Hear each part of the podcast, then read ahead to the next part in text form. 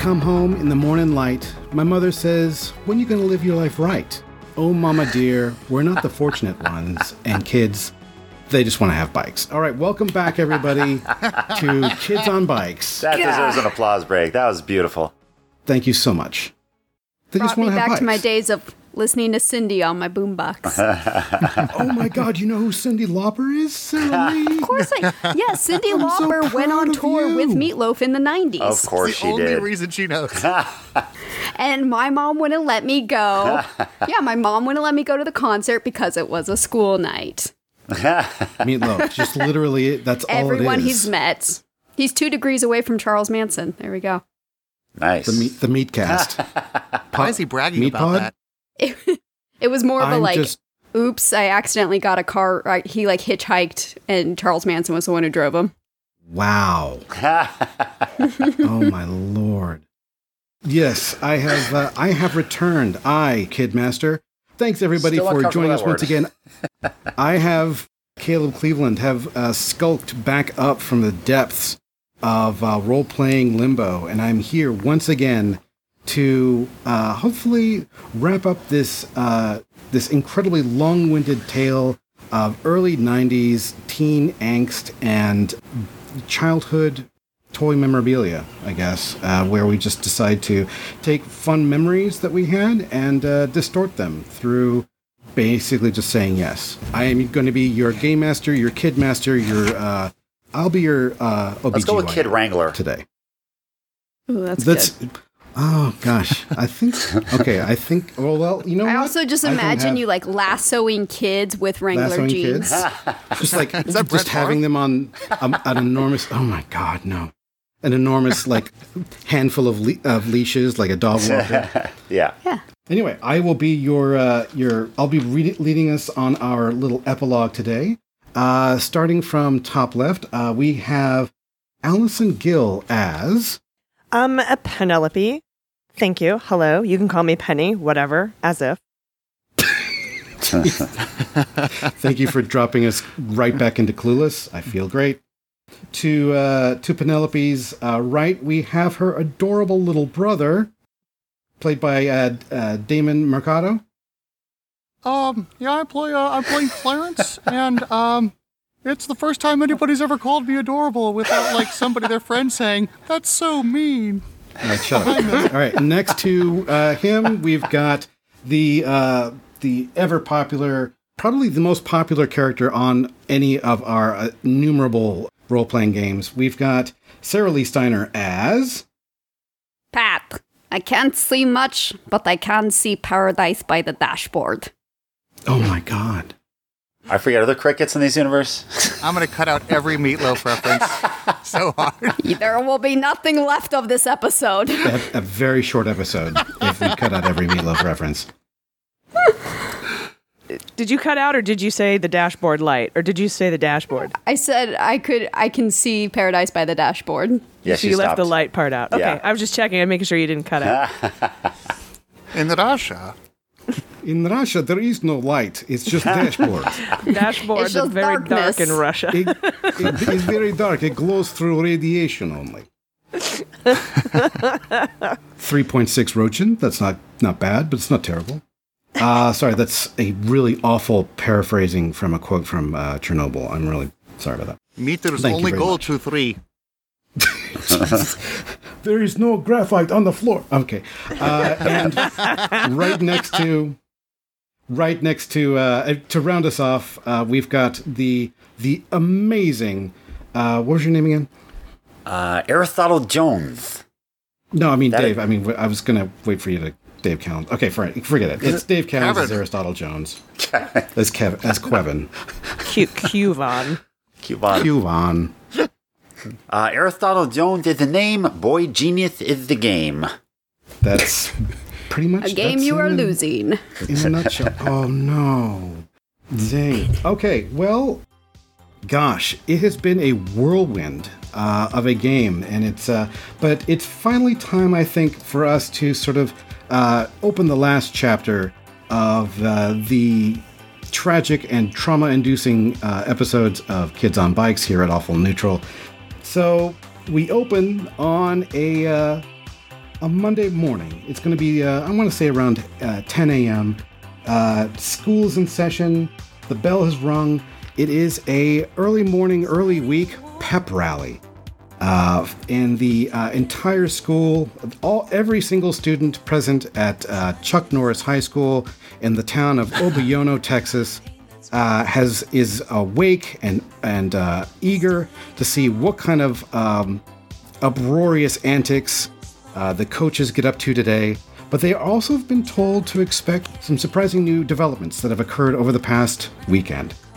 It's a small town, and so word gets around that there has been some sort of uh, crazy happenings going on at the uh, enormous, uh, the world's biggest teepee, which is, of course, one of the reasons why the town is so famous. People have said that there were people that were abducted. People said that the that children were uh, under fire.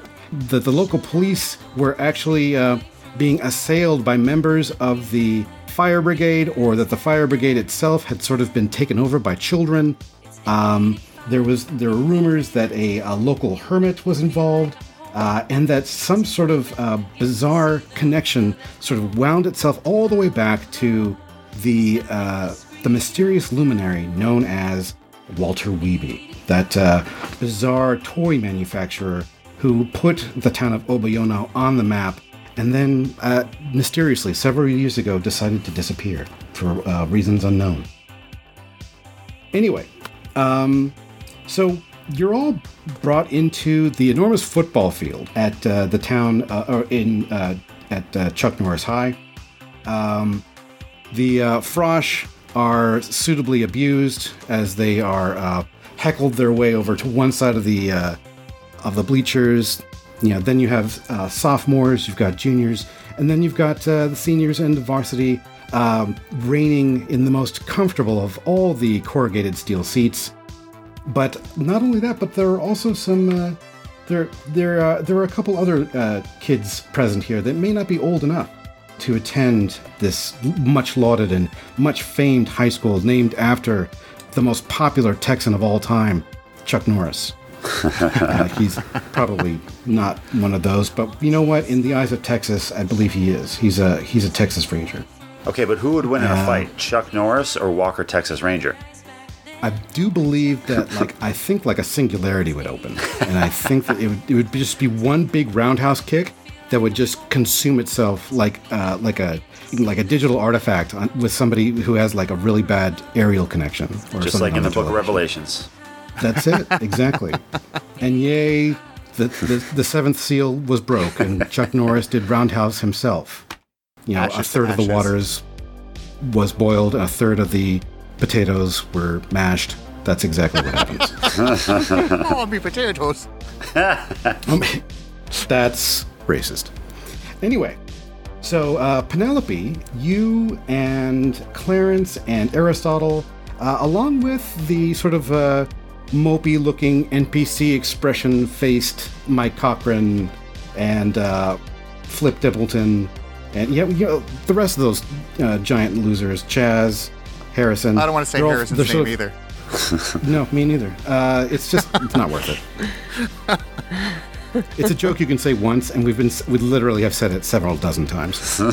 and um, they all sort of like follow you as you are uh, led up the uh, up a, a ramp to uh, a sort of a raised dais with a uh, microphone uh, in you know sitting in the middle, which is being tapped on by the vice principal.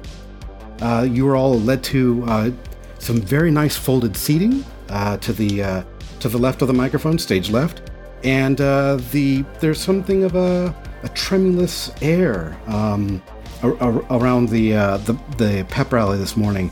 The varsity cheerleaders are like, "Where where is our sovereign? Where is where is our queen?" Yeah, and they look and they see you exalted on the dais, and they're like, "That makes sense. Yeah, she deserves that." Uh, why is she sitting next to that human troglodyte, her her brother? Why is uh, why is Clarence?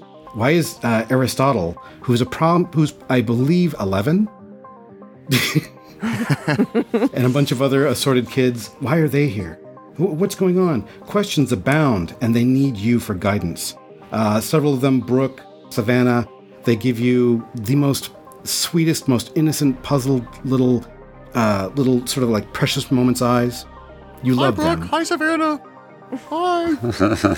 They quickly avert their eyes, uh, and and look to their to their to their queen.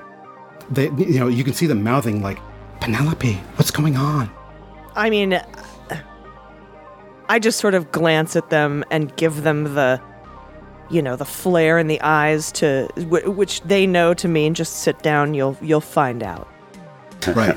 Uh, there is a, a sudden flare, uh, like the, the fires of Hades, uh, behind your eyes, and all questions are answered. Anyway, so you guys all take your seats. Uh, Vice Principal uh, gives everybody a, a stern warning to shut the fuck up. And, um, and it's, it's Security quietly And- ushers Matt Gaetz out of the pep rally. This is America. This is freedom. I'd rather have. I'm allowed to be I'd rather. Oh God. I'd rather have him than uh, uh, than Jim Jordan. But anyway, actually, no, He's I more wouldn't. into college. It's when we Yeah, graduate, we have to worry li- about him. They're not. Yeah, they, he likes them long in the tooth. How long, how much time has passed since the incident? Since all since all this happened? Since It the- has the literally been about twelve hours. Uh, yeah, the the Wow, incident with Aristotle, all of your scars healed up real nice and fast.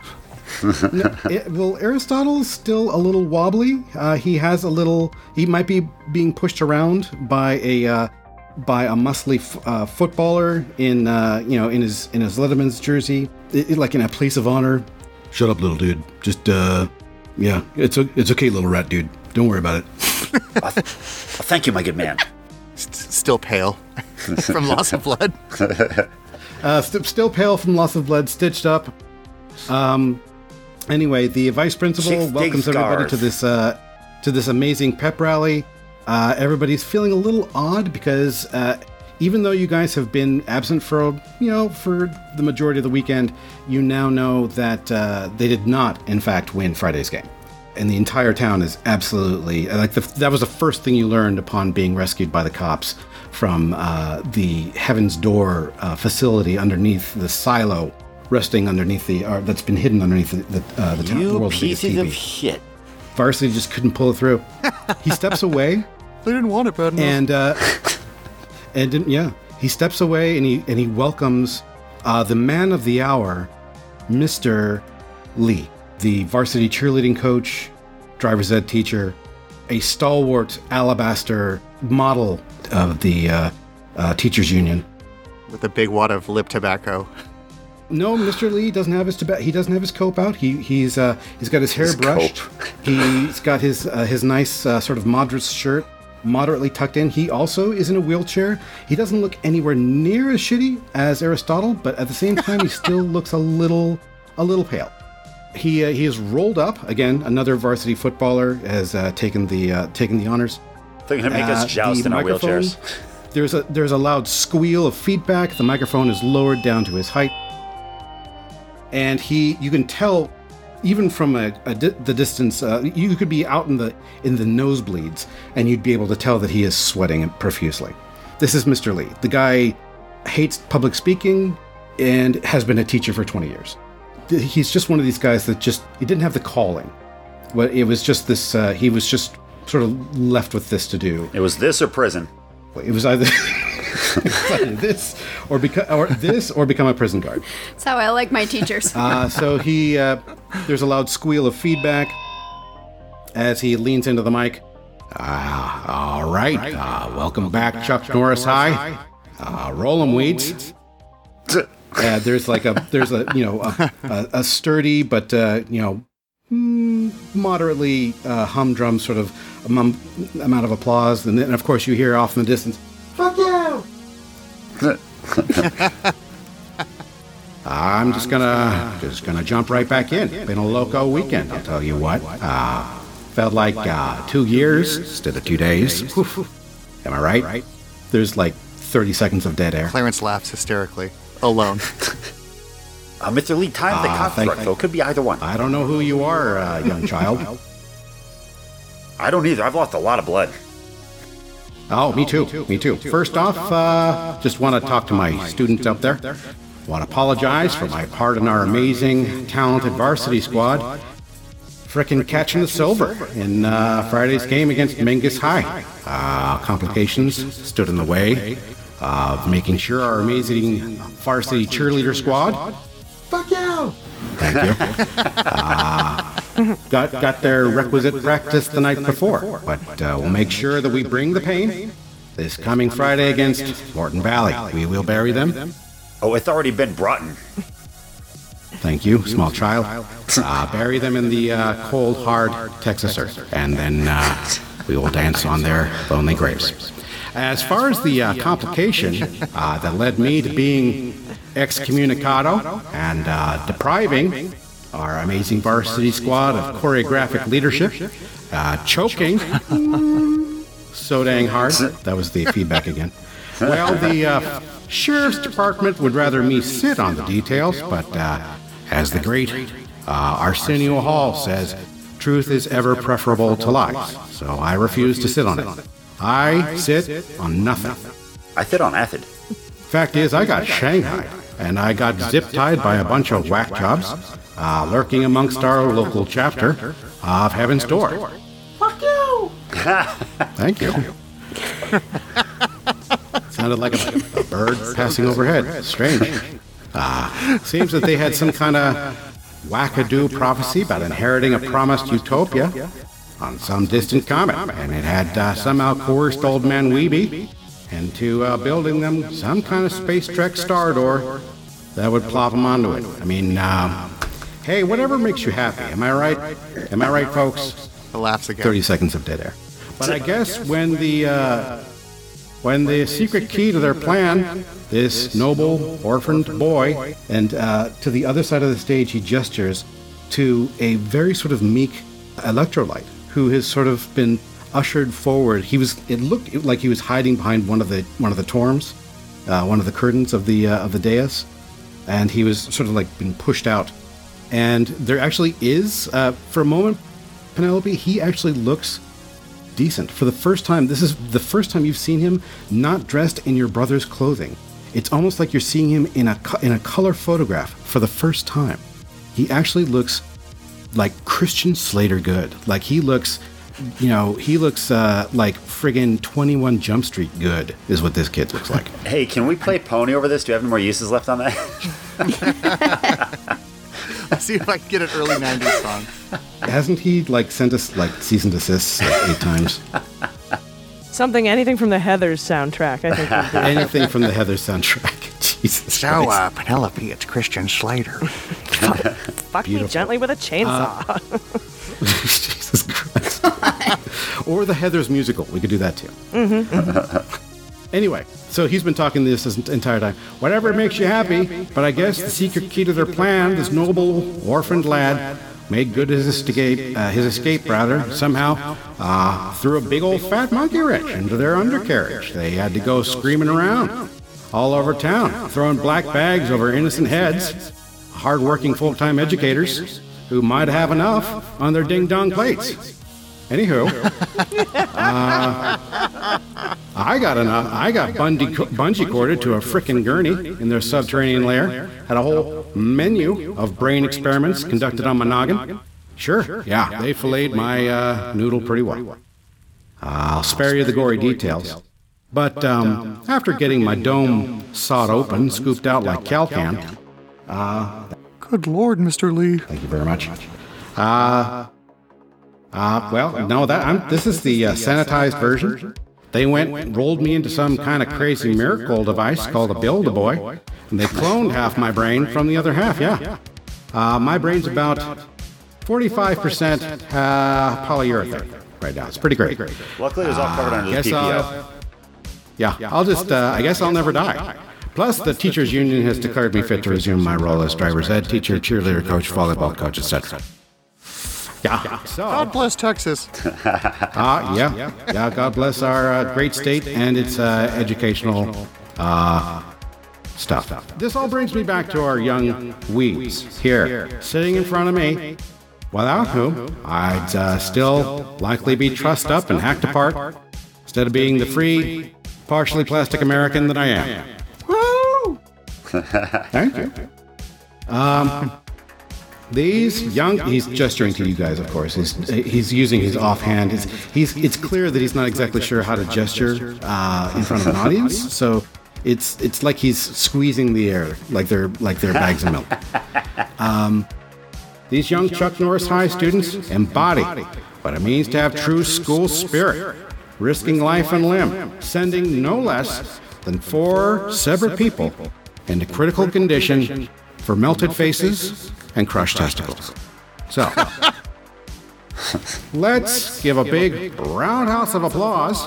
Fuck you! Thank you. To our amazing heroes, and more importantly, give our weeds the encouragement to pull their butts out of the fire come Friday. Woo-ha. And with that, there is, again, about five seconds of dead air, followed by an uproarious amount of applause as everybody jumps to their feet and it gives you this exultation that lasts a good, you know, a good couple seconds or so uh, before the uh, varsity uh, football team takes the field and you guys are ushered out, uh, slowly uh, sort of ushered off the dais, but not before suddenly, uh, as you know, Mr. Lee is being wheeled away from from the microphone. There's a certain a certain amount of distortion and squeaking coming from the speakers. Hey Pat, what does everybody hear? They hear about a couple seconds of a of a song. What do they hear? You are only killing time, and that they'll kill you right back. It's time to burn the fuels. You've got nothing to lose. Don't think I've heard that one. Is this a Russian proverb? there is it's it's very clearly uh, coming from the same speakers that Mr. Lee's voice came from five seconds before, but uh, there's nobody at the mic, and Aristotle, you're sort of caught unawares as well because you're a giant, uh, you know, uh, you're something of a electronics whiz. You don't see any recording equipment. You just see the the amps and the speakers. There shouldn't be any other noise from coming from the speakers other than what's being spoken into the mic. Oof, The shuffle public me school loose. equipment, nothing's gonna work right. Sounds like I'm about to shuffle loose this mortal coil. Adios, guys. Somebody's got one of those jukebox God. apps on their phone. I don't know what those apps are. I don't know what a phone is. Sure, I could go for some apps right now. Senior prank. Immediately after the strange voice that you guys clearly recognize as Pat ends, uh, you hear the sort of like electronic, distorted voice saying, Meet me at Dessert Storm. Meet me Oh, at Dessert Storm. It's Pat's voice. It's like a distorted, sort of like sexless uh, electronic voice. Sexless, genderless, ageless. But it is very, very clear coming through the speakers, mainly because your guys are being uh, sort of escorted right in front of them. Um, everybody else in the in the bleachers sort of like looks around, kind of odd, sh- you know, shrugs their shoulders. Whoa, yeah, maybe after school, senior day, or something, you know, stuff like that. But uh, for the most part, everybody else kind of shrugs it off. But you guys clearly recognize the voice and uh, hear the message following it. Oh, uh, it's really impressive. I mean, I, how is Desert Storm allowed to advertise at a pep rally? Incredible. I mean, it will go. I want ice cream. I'm a fat kid, so let's Have we, have, let's ditch school and get ice cream, guys. Let's be bad. have we heard of Desert Storm yet in this story? Oh yes, oh, my- oh it's it's a famous uh, local landmark and uh, joint where kids can hang out and get all the Pepsi Clear that they can drink. That's right. Remember, it was uh, this restaurant Crystal as well Pepsi. as the reenactment was established like a, only like six months after the, the conflict itself. right, right, right. That's no, right. no, thi- yeah, it's it's fairly new, but it's super duper popular. And I think uh, yeah, actually the they- restaurant predated the conflict, and Schwarzkopf happened to come through town one time and just liked the name. It's like, you know what? I'm gonna just steal like the that. name. What's the condition of my uh, cabriolet? Oh God. Okay, it is in the shop. Okay. Uh, I am terribly sorry to tell you this, Penelope, but your dad, who's been really kind of, he's been super duper busy ever since his sort of like makeshift attempt to sort of like, sort uh, kind of rescue you from uh, the from the from the cult. Ever since he gave you a you know a great big hug and a smooch, and you know your your weekly allowance of like two hundred dollars, your um he basically just said, "Yeah, your car is going to have to be in the shop for at least five or six days so we can get that fender uh, fixed. You you've been playing a little fast and loose with the old cab, so yeah, you're going to have to drive. You're going to have to ride your 10 speed." All right, so, um, so- Penelope's going to turn so to sorry, Penelope. to everybody on to all of the, her friends on the dais and say, "Um, that was totally Pat. Do you guys think we should go to Dessert Storm right now and check this out?" Yeah, I think they got that new peanut butter chocolate flavor. Hell yeah, we should go. Oh my god. Question. Uh, Yeah. Last, I, I believe last episode, Pat was teleported away. Did that That's resolve? right. Or, Pat vanished. No, it was never resolved. Uh, Pat got her tr- toy trivia incorrect. You guys were like, "No, no, no, Pat, what are you talking about? It's not that. It's this." And immediately, Pat's like, "I don't know toys. It could have just been Sarah Lee, but it was. De- but it was also definitely Pat. Um, I don't know It what toys both. are. I don't know what toys are. I don't know what this game is. Uh, what am I doing here? Who are you people? Where do you guys get off? Uh, just a bunch of stuff like that. And basically, yeah, and Pat disappeared. Not out of malice, just out of uh, narrative uh, fuckuity. That's basically it. Hey, uh, I'll, another There question. go. Do we all have 10 speeds or does just Penny have one? no, you you do not have a 10 speed. God damn it, because I uh, really wanted to get on my 10 speed, break the fourth wall, look at the camera, and say, this one goes to 11.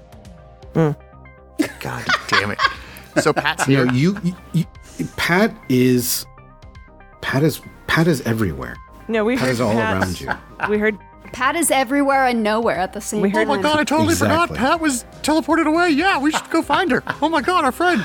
Or the guy, the uh, Aristotle's roommate. Oh my god, this happened last night. I totally fucking forgot. I thought it was a bad dream. I'm traumatized. we have a way we can all go to Desert Storm, right? Did she leave behind the goat head or did that go as well? The goat head goes with me everywhere. Ah, we don't know that. The goat head. I never the goat separate head from went with goat it. head. Damn it. Yeah. almost got rid of that fucking goat. Never. Goat head live Did we ever forever. describe your guys' bikes? I don't know. I want I want to say that Penelope has like a beautiful state of the art like cherry red uh, 10 speed. Um, I want to say Aristotle is given a girl's bike with white walls. Um, cuz that's exactly what I had. So, um, yeah. So it was it's and he had no idea and he has no idea. Yes, go ahead. Uh, because the uh, because our family is wealthy, uh, I am riding like a replica of the Pee Wee Herman bike from Pee Wee's uh, Of Day Out. course you are. Can we Yeah. stay Pee-wee's out? Day Custom out, you son of a bitch. Pee Wee's Day Out. Yes. Baby's Day Out. Yeah, damn it. baby, yeah, the The yeah, the beautiful bike. Pee-wee's Big Adventure. Day Out. We just lost so many listeners by you saying that. yeah. You think that's not going to get edited out? Fuck you. Yo, no, we're leaving it in.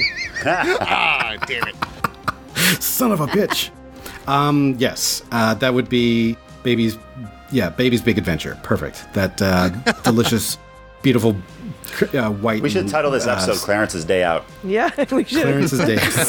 That's it. I got applause today. This was huge. All right, This, so uh, is, this is the best day of your life. we all going. Okay, we all yes. go into Dessert Storm. Yes, uh, but before you guys go, I need each of you to give me a brains roll. Uh, so that is. N- None of you are particularly brainy. Uh, Aristotle, you are great at running away. Ch- Penelope, you are very charming. Clarence, again, very charming. You like to make yourself small, like a little bear. and Pat, well, Pat, I don't need one from you. You're the only one I don't need one from. So, if you could, grab, grab your sheet. I understand. All right. So let, your uh, your difficulty is going to be okay for each of you. It's going to be five. This is not difficult, but it's going to be eas definitely easier for Penelope. Chaz isn't here. We got this. No, Chaz is Chaz is not here. I get a three. Uh, Aristotle, probably due to blood loss and trauma, has rolled a natural one. That's catastrophic. That seems fair. Clarence rolled a five. All right, not bad. Clarence, um, Aristotle, wake up. You fell asleep while riding your bike. Wake up. Aristotle's fallen out of his wheelchair. Oh god. so Aristotle and Penelope, you both get adversity tokens. Uh, Clarence, you clearly see um, as uh, Mr. Lee is being rolled down the uh, the ramp uh, that he uh, climbed in order to get to the microphone. You see something rather. You don't know Mr. Lee very well, Clarence. You're 14. Okay, so you you haven't had the chance to take any of the classes that uh, Penelope has, nor do you, but you've uh, you've attended enough uh, cheerleading rehearsals, rehearsals, cheerleader practices, and you've acted up enough to, that you know that Mr. Lee has an incredible, uh, an almost exhaustible, inexhaustible reservoir of patience. And he's actually turned and squeezed with, reached up with one hand, squeezed the hand of the uh, varsity footballer that's pushing him around, who winces and then pulls away, saying, Damn, before rolling his wheelchair over to Brooke. And the two of them seem to exchange some sort of unseen uh, moment where they look into each other's eyes, and then he rolls, uh, he, he turns his uh, wheelchair and rolls it to one side of the bleachers, and she gets out of her chair, uh, gets off the ground, picks up her pom poms, and uh, sort of joins the crowd exiting in a different direction. Immediately they disappear. If you, it's a blink and you miss it kind of moment. But Clarence, you you see this really odd sort of out of character exchange between the two. Guys, um, hold on, stop. st- Uh, I just saw Mr. Lee. Um, I think he got superpowers from that machine because he looked like he hurt one of the players' hand, and then it looked like him and Brooke have something similar to what me and Brooke have, where we just kind of like look at each other and know. Oh my So, god! like, God, shut up. Wait, so Brooke hates him too? So Mr. Lee and Brooke are, uh, I think they're they're heading off together. Is that normal, uh, Penny? Yeah, I don't know. It's kind of weird. Um, and I don't know what to make of it. Do you think we should go after Brooke, or do you think we should go to Desert Storm and see if we can find Pat? Mm, Peanut butter chocolate ice cream does sound good. I know, I know. Oh no, I got a hunch. Um, you can tell you what. Uh, if you guys want to go to Desert Storm, I could check this out. Um, I'm the only one here who does not doesn't need to be pushed in a wheelchair or anything. I've missed you guys so much. Um, that's fine by me. Um, Aristotle, you want to go to Desert Storm with me while my brother chases after Brooke like he does all the time anyway? Boy, do I. That peanut butter ice cream sounds delicious. They're gonna be all out by the time you get there. Don't even get my dying meal. That's rough. Got the feeling Brooke might need me. So, uh, immediately upon uh, beginning your adventure, you split up. Fantastic. Uh, you, um, Penelope hops onto her bike. Aristotle, I'm gonna say you get until you you sort of like hang on to somebody else's conveyance, sort of like uh, like a sidecar. With my wheelchair, that'd be amazing. I love this. Back to the future with a wheelchair. dun, dun, dun, dun, dun, dun, dun, dun. Clarence, you um, uh, decide to follow Brooke. Um, okay, so here's what I'm going to need you to do. Let's see. Um,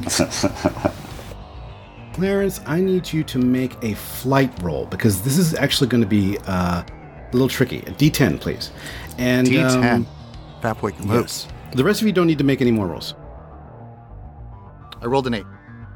Uh, you rolled an eight. Okay.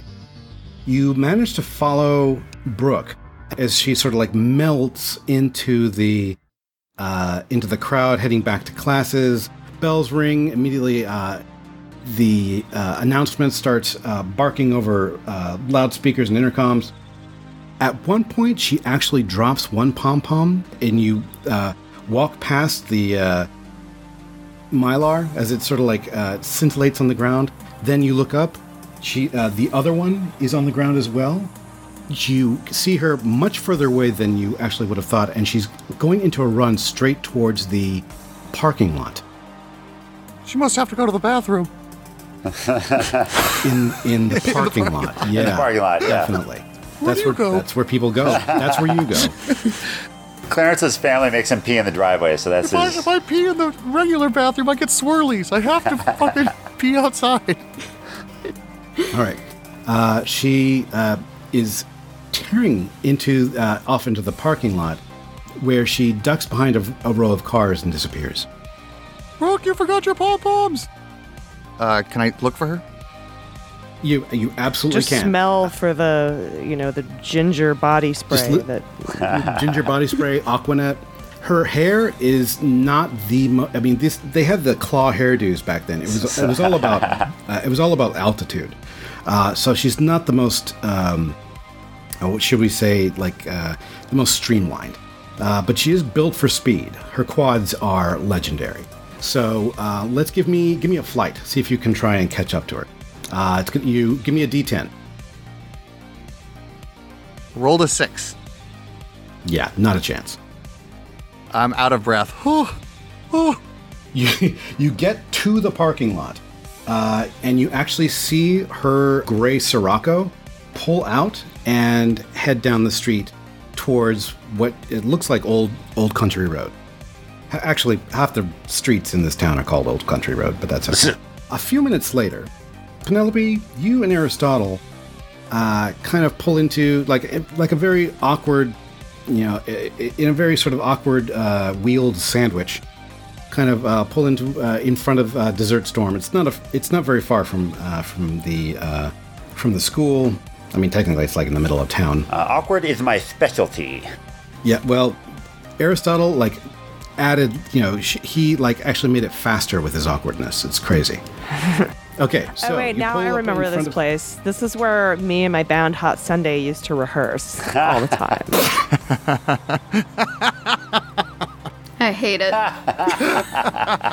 Was the opening act the sprinkles? I'm so excited. No, the opening act was I'm peanut butter so blondes. excited. I'm so Oh my God. scared. Oh, Penny has a pill problem. Wow. Okay.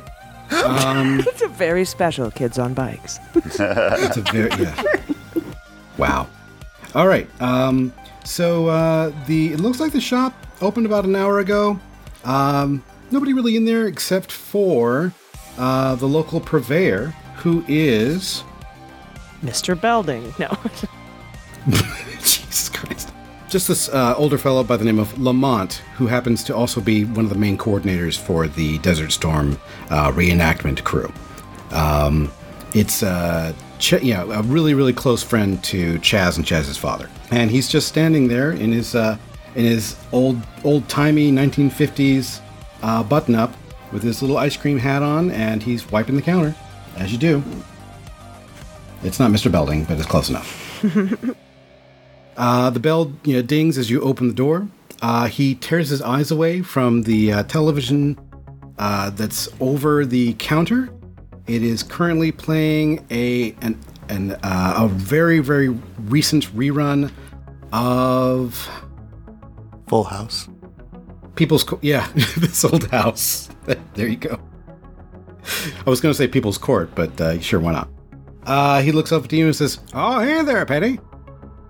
How y'all doing today? What can I get for you?" Clarence, my boy. With that, he uh, Am I biking up behind them or like? Oh, yeah, Clarence went to follow Brooke. he did not actually say that yet. I actually sort of like it. Maybe instead of him saying Clarence, maybe he just like gets a tingle from the force, knowing that somebody is about to put him out of business from the uh, chocolate and peanut butter.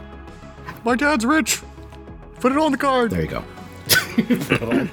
Put it on my tab. so he's like, "Oh, hey there. Ah, hey, hey there, Penny. Hey, little weirdo. How you guys doing?" With that, he uh, and he, he says, looking at uh, at Aristotle, Penny. Is, so uh, how how do you guys enter the shop? Does uh, do you just let Aristotle With so much devices, swagger. or do you help him in? Well, I'm gonna I'm gonna hop off the bike, let it drop like we all did because we didn't have kickstands, and um, Oh, we had kickstands. We just didn't care. I'm gonna wheel uh, wheel him in, and um, I, I'm assuming that Lamont was yelling this out of the door at us, and uh, Yes. so I'm gonna wheel him in, Hey and I there. want I want to start to f- you know frantically look around for whatever it is we're supposed to be finding. Penelope, what's uh, what's going on? You guys seem a little distracted. I know the I know the remedy for that. Uh, great big old scoop of uh, Baghdad's pralines and uh, of creams. uh, storm That, I was going to say Storm and Norman's uh, uh, rock and roll fudge. There we go. That's it. I'll get you guys a big old. I'll, I'll get you guys a, a kitchen sink full of it. Just a second. And with that, he starts scooping peanut butter and chocolate together. Give me another brains roll. So that would be Aristotle. That's a D12 for you. 12. And Penelope, that's a D8. And uh, remember, uh, Penelope, you've got two adversity tokens. You can use one. And Aristotle, you also have one. Uh, you've got one. You can use it as well. I rolled a seven. Hot dog. No, I rolled. Yeah, seven. Yeah. I, bel I believe you. Aristotle, what'd you get? Aristotle rolled a 9. Beautiful. Uh, instantly, Aristotle, you see, uh, upon arriving in the shop, your eyes go kind of wacky. You're looking around for any uh, anything uh, that's a little out of the ordinary, any other electronic distortions. And sure enough, the television over the counter, the uh, lines and static and snow begin to accumulate and flicker uh, and warp across the screen. The color image goes black and white, and it appears to suddenly shift to the inside of what a, what looks to be a diner. It's a little snowy. It's a little crackly. It looks like it's uh, there's black bars on the side, almost like you're looking at a much older image, like it's from a uh, 1950s or 1960s show. And sitting there at the at a table uh, in a booth at the diner is uh, is clearly uh, your roommate and ex- uh, uh, exchange student pal Pat. She uh, is sitting across from what appears to be a, a woman, judging by the length of her hair. But you, uh, aside from it being somewhat dark, you can't really tell, uh, and th- it, that she's most likely an adult. You can't tell who it is. Um, what do uh, what does the television have to say to uh, to our heroes here, Pat? On that hot summer night, would you offer your throat to the wolf with the red roses? yes? I bet you'll say that to all the boys. That sounds like a note Pat would pass in Russia high school. Like, would you offer your throat to the wolf with a box? Yes or no? Check one. This is a terrible translation. this is how I get boyfriends. Also, how I make first kill. The wolf flies by night. Yes. there is no graphite.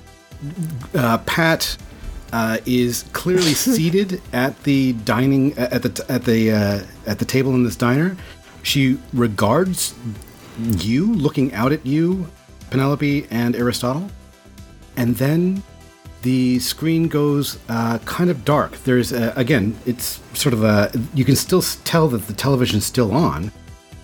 You can see a couple of uh, bars going up and down the uh, uh, the the screen, rather, uh, and the uh, Somebody adjust the tracking. Oh my god.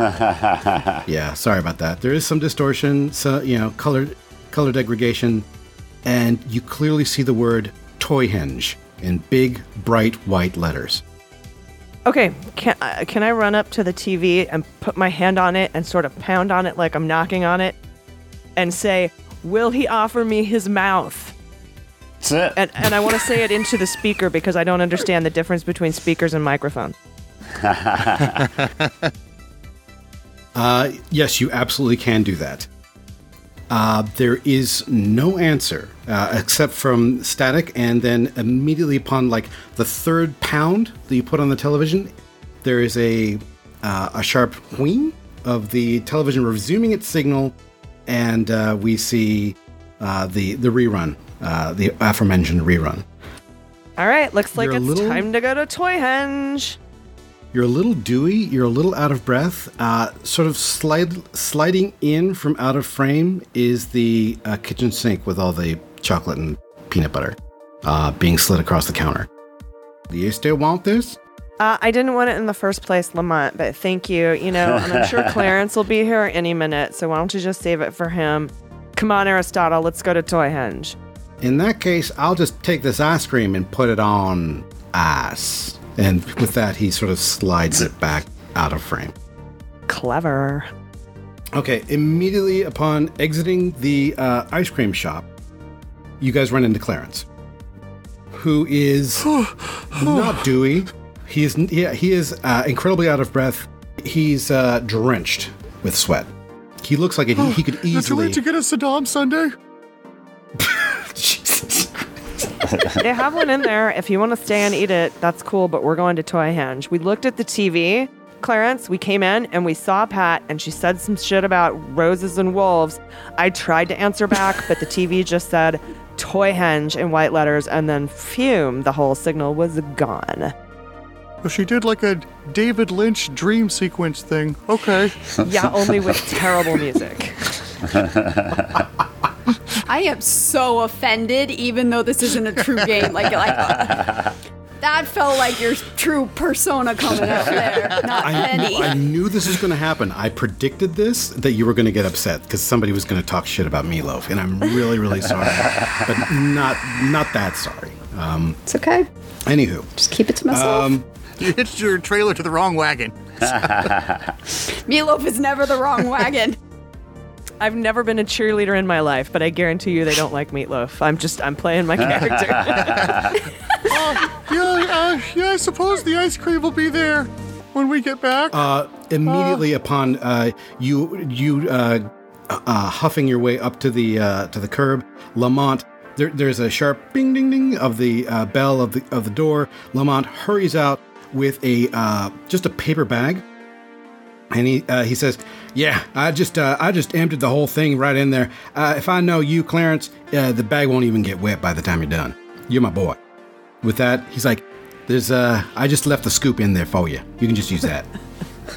Eat with the scoop. And with that, No, he didn't even leave a scoop. He's like, eat it like it's a trough, you pig. Ziggy piggy, ziggy piggy, ziggy piggy. What are those things that horses eat out of? Like you put the bunch, the feed bag, like the feed bag. I got a bike. Can you put it in a feed bag for me? We gotta be yeah, someplace uh, to be. the the uh, to-go bag that he gives you does have handles on it, so you can just put that on your ear. Right on your ears. Put it on my Yep. ears. With that, he does so finger smart. guns at you, Clarence, and then he hops back inside to uh, continue his uh, dishing out of delicious treats. Thanks for the childhood obesity. All right. Thanks for the type two. All right, next stop, Toy Henge. Diabetes will never beat us. All right. Cocoon is like a brand new movie. Oh, I heard that Cocoon was Filled- number one at the box office this week. I heard This- this somewhere episode- that when Wilford Brimley was in Cocoon, he's the same age as Paul Rudd is right now. 100% true. Paul Rudd sold his soul for immortality. That or he's a Highlander.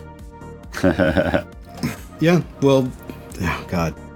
Yeah, this this re- episode is just filled to the brimley with uh, all sorts of great little quotes. This conversation is happening on its way to Stonehenge or, or Toyhenge. Yeah, yeah, Toy we're almost Toy there already. So Aristotle, Okay, are you still uh, awake? I don't know. I dreamed about this. It I made need thunder. one more brains roll from all y'all, except for Pat. Uh, what is my brains? Is six? it's a D8. Okay. Uh, Aristotle, D12. And uh, Clarence, uh, you rolled an 8. Roll it again. it did. exploded. Ooh, exploded. All right, rolling it again. I rolled a one.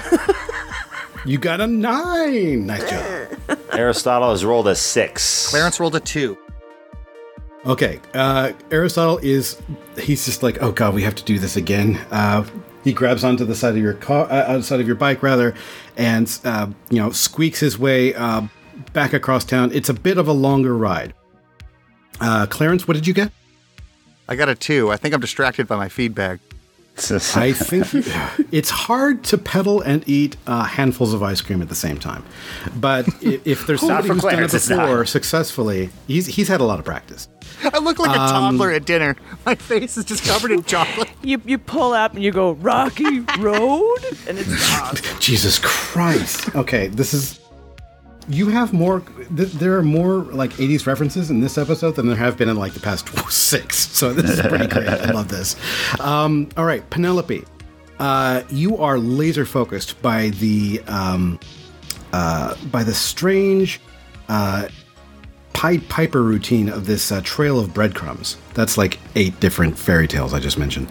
Um, but nevertheless, your the puzzle has sort of sharpened your wits and made you uh, extra alert.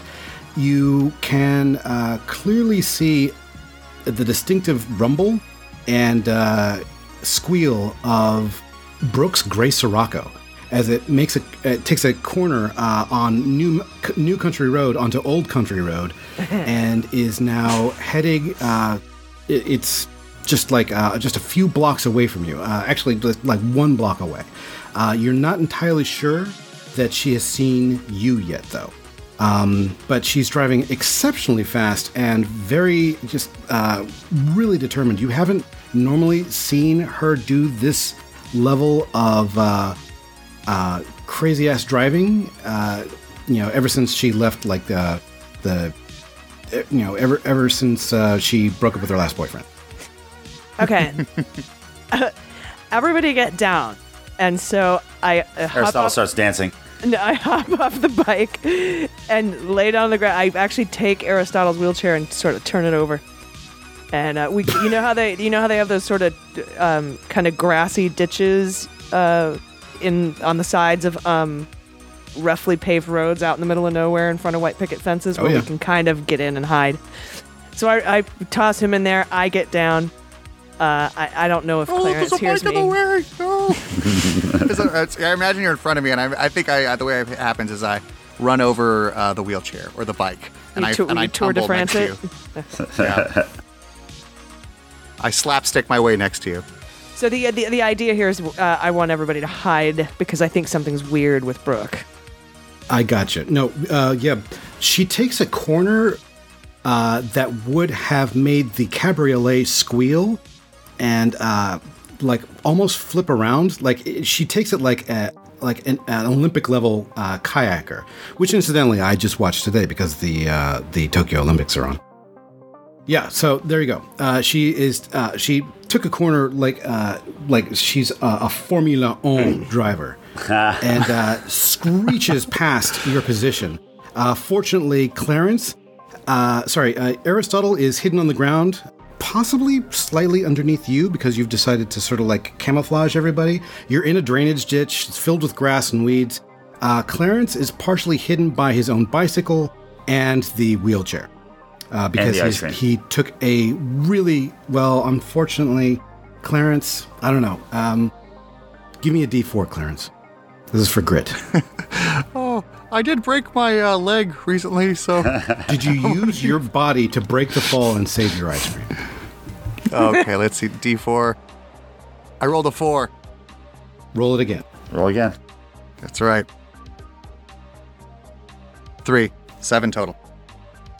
You are bruised. Your ice cream is fine. Oh! Thank God. guys, Brooke just passed. Can we flag her down? Maybe we can get a ride. It's like a single drop flipped out in slow motion and landed on your tongue before it hit the grass. Thank God. Landed safely, but I didn't in order to get that ice cream. All right, perfect. Penelope, you clearly see that there was somebody in the dr- in the passenger seat uh, next to Brooke, and that she had a demeanor on her face that you have never seen before. This is Brooke, who normally is very sort of astute and rather, and she can be very focused sometimes, but this is the look on her face was almost like it it was like uh, expressionless. The She's last thing you- clearly possessed. well, either that or she is the Terminator, because that's exactly what you just saw. You saw this weird, expressionless void on normal on Brooke's normally beautiful, uh, uh, you know, demonstrative uh, face. But yeah, there was clearly somebody next to her, uh, most likely a, a man by the length of the hair and the silhouette. Can I um I don't know, roll to see if I recognize that person?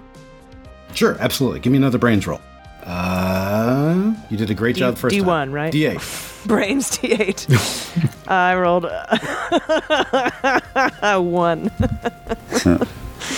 You think it is almost certainly you you had to do like a double take, shake your eyes, uh, rub them, you know, unscrew them, wipe them on your shirt, put them back in your head. You're almost certain that it was Bob Saget. You're like 90% sure it was Bob Saget. Did you guys see who that was in the car? It looked like Bob Saget. It was it was full houses. was he doing the aristocrats? It may you don't know what that is. Uh, but you do know that you, you're, you're like 85% sure that it was Full House's own. Why couldn't it be John Stamos? Or that lovely You know, Dave now you think about it, you're like 20% sure it could have been John Stamos. Awesome. You're like 80% sure it was Bob Saget. I just want it to be. All right, anyway, uh, That Brooke, that bitch is dating John Stamos. That's it. so you're on your way to Toyhenge, obsessing about John Stamos and Bob Saget. You just can't get them out of your head. Clarence, you can't get him out of your head either. Aristotle, I'm just remembering Full House reruns. I didn't see what happened. I'm just. Oh, that was a delightful full house last night. All right. Okay, so you uh, the road quickly gets a little uh, rockier as you start pulling out towards uh, Toyhenge because remember it's uh, it's again sort of uh, on the periphery of town, surrounded by uh, by building lots on either side, but it itself is kind of like nobody's really touched it. Uh, but you can clearly see the odd shaped, uh, distorted and grotesque toy shapes and as you uh, approach it, you can, even now, uh, from this distance, you start feeling this bizarre crackle in the air. And you can, it's almost like you can smell, what is the What The Rock is that cooking. You, you, that's what? you can smell. Uh, ooh, ooh, yeah. Sorry, that's Macho Man. I, I did that wrong. Hot diggity damn. Macho. A wizard never arrives late, young Baggins. It's Macho, it's Macho Man Golf. He arrives precisely when it means to. Um, I'm very sorry about that, everybody. As he Uh, snaps d- into a please- Jim. Please take that out. Um, nope. Never. It's my new ringtone. Okay. It's bizarre. You actually feel there's a, an electric crackle in the air, almost as if there was a uh, a rainstorm recently. Uh, but there wasn't. I mean, there were maybe like a couple, maybe last Friday there was some uh, sprinkles, uh, but you clearly smell petrichor. Maybe it's the, uh, you know, some of the desert sage or something like that out here. But it's uh, as you approach Toyhenge, you can you know the the familiar landmarks uh, here. You see all the different uh, the ring of the bizarre kale pale kids and uh, freddy tuckspin the carmobots horsey mine uh, summerberry grunt jarhead jim the mighty strongor. Um, and there at the at the edge you see uh, the familiar shape of of charles kettle's shack uh, surrounded uh, again by further uh, sculpted sculpted rocks you don't see Charles anywhere. Um, but as you approach Toyhenge, it start it starts to get even more sort of electric around you, and uh, you can definitely hear the sound of distorted noise coming from inside the shack. Well, I'm do you guys do? totally dropping my bike and heading into the shack. Who's with me? Clang! You this poor ten speed. Whatever, I'm rich. I just spat my tipo, my Topo Chico all over my keyboard. Yeah, I'll go with you. I, I don't really want to see Brooke with her new boyfriend. I feel like she's been leading me on. Jesus. Way to be self-aware, Clarence. I'm saying this All right, with as chocolate you- all over my Yeah, face. yeah, totally, totally. You you have you have to do the shuffle, the truffle shuffle to get into the shack. I think. As you Oh, Come on, uh, sis. All right, fine. all right, how, how do you guys uh, tell me exactly what you guys do? T- how do you um, what you once you exit your bike? What do you do exactly, uh, Penelope? I walk up to the door and uh, grab the knob, turn it, and push. Penelope runs across the uh, middle of Toyhenge.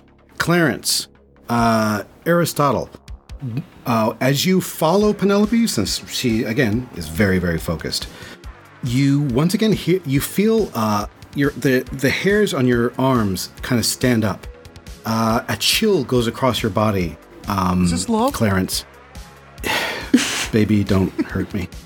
The um, and you can it, it's almost like you can hear a distorted uh, song uh, clearly liltingly lovingly sung uh, almost as if the rocks themselves were vibrating but it's uh, one of the most gorgeous and transcendent moments that you've ever had in your young lives. And it kind of goes a little bit like this. That's your cue, uh, Sarah Lee. Oh, I'm sorry.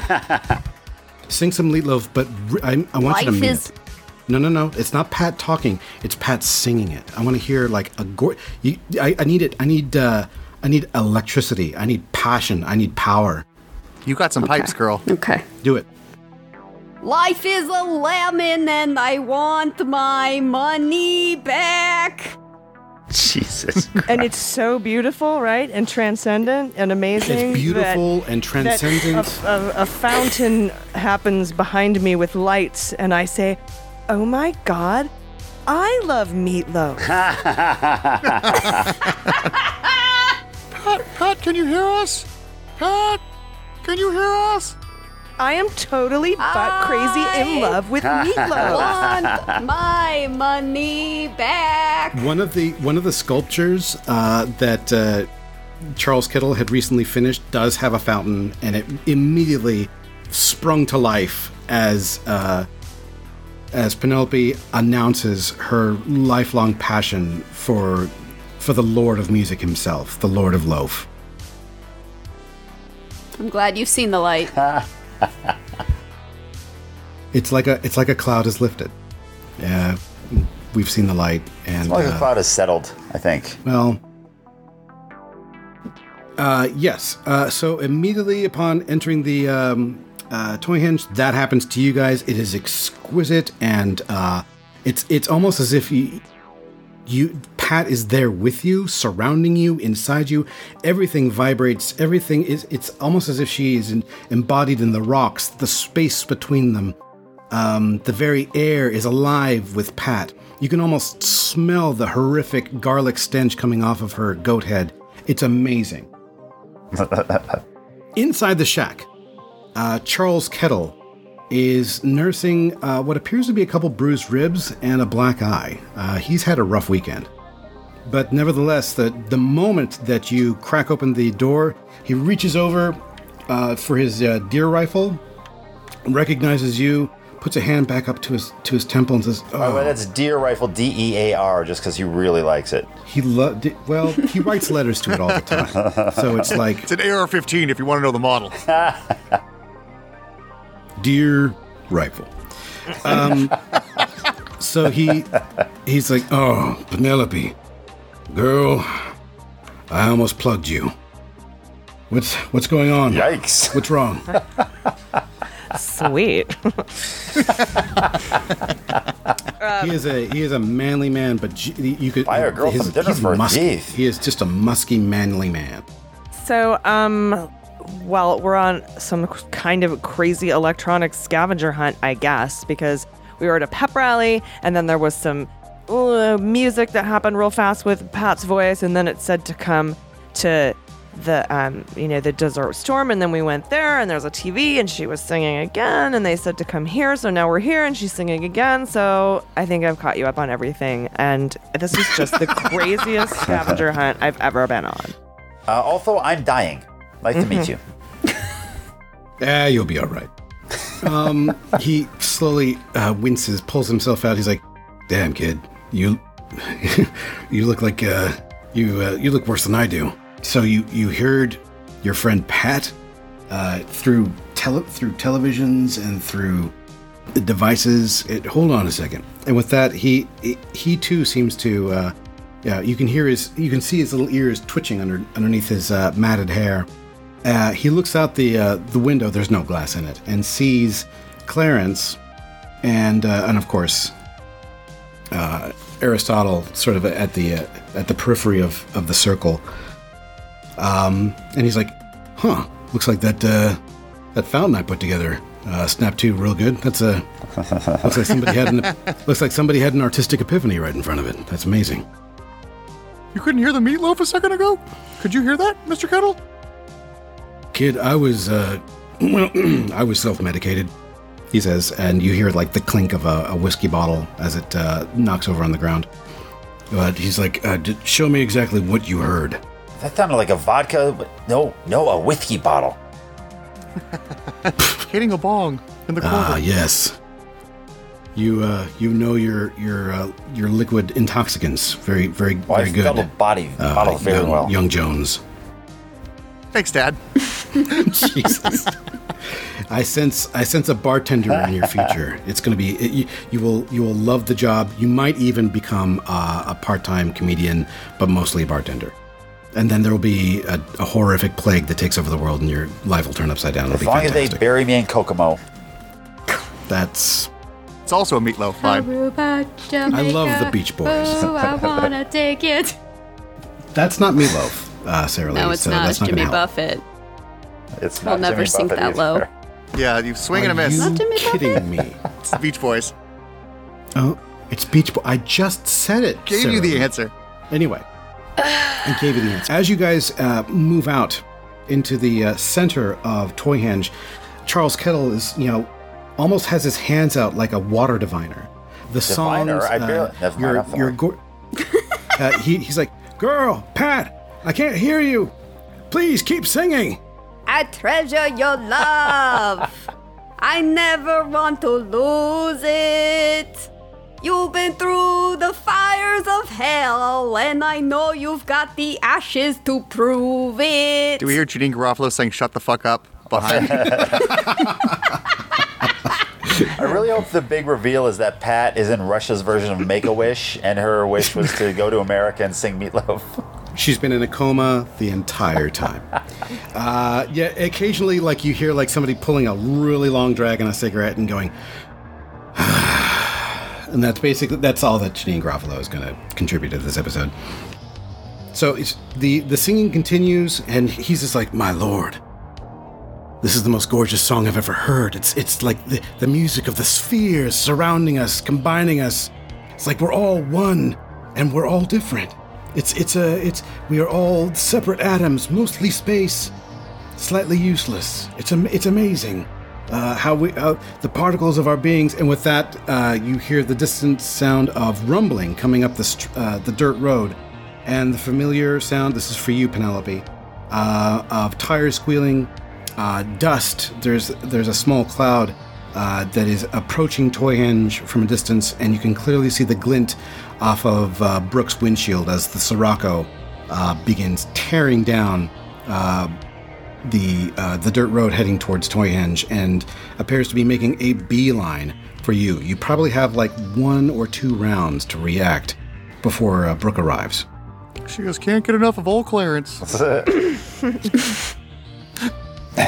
Is she going to be getting out of her car? Am I facing a person or a moving vehicle? You're facing a moving vehicle. You have, I would say, a good 30 seconds or more before, uh, since she's going. It looks like she's kicking up a dirt storm, a dust storm, a desert storm I behind her. believe as she is not respecting the speed limit at this time. no, she's definitely not. She Uh, usually you goes probably have off-roading with you. 30 seconds before she arrives. Are you Is there going to- anything uh, nearby me that I can climb up on top of? The the shack? Is there a ladder? Uh, There's a shack. Toyhenge There are that- every part of Toyhenge is covered with bizarre uh, dips, divots, and handholds. You could probably climb anywhere you wanted to in order to find higher ground. All right. Well, that's my that's my play. I'm gonna climb somewhere to find higher ground. Charles Kettle looks at himself, realizes that he's in no shape to assist you, and he's uh, but he says, "Girl, how Texan are you?" He says, and uh, he um, hefts his uh, deer rifle uh, as if he were offering it to you. Uh, ride or die. What's the answer to that? I don't know. How What's tough are you? Well, he, wants to, he wants to know if you. If, oh, go ahead. She's already open and carrying. That's how Texan she is. Fair enough. ca- so I could grab the rifle, cock it, and say groovy, and then climb something. I, I don't That's know. that's it. That's exactly what I wanted you to say. All right, She played by Duke Nukem. It's groovy. Thank you. Rip off your head and shit down your neck. Out Um, your eyes and piss on your brain. That's or that. I'll do that too. Depending on what I've eaten for breakfast. Penelope Penelope decides to go like straight up predator. Dun dun dun dun dun, dun and disappears behind one of the uh, uh, taller sculptures. We think it is most likely uh Horsey mine. Um Clarence, what do you do? You've got like a, you've got half a minute to prepare if you want to do anything at all. Uh, Claire, I'm uh, going to. Charles Kettle is just walking towards the center of the ring. I start slowly, uh, kind of doing a waddle run off. Then I realize Aristotle's there alone, so I'm gonna push Aristotle's wheelchair. Uh, uh, use some of these concrete uh, statues as as barriers, and just try to hide behind them. Just not try not to be seen. Just try not to be hit with a car. What Aristotle's? Do, oh my god, a lot of your stitches have come open. Holy shit. Aristotle, do you uh, do you allow uh, Clarence to? Uh, th- well, what Aristotle? What do you want to do? Uh, for this turn, I believe I will continue to bleed. That is my action at the moment. You're not bleeding anymore. You're actually fairly well bandaged up. You do look like half a mummy. The good half, I hope. Well, the smaller. Clarence, let's get out of here. Screw this He said, noise. like, because he's so like in shock, he says that after I've already moved him.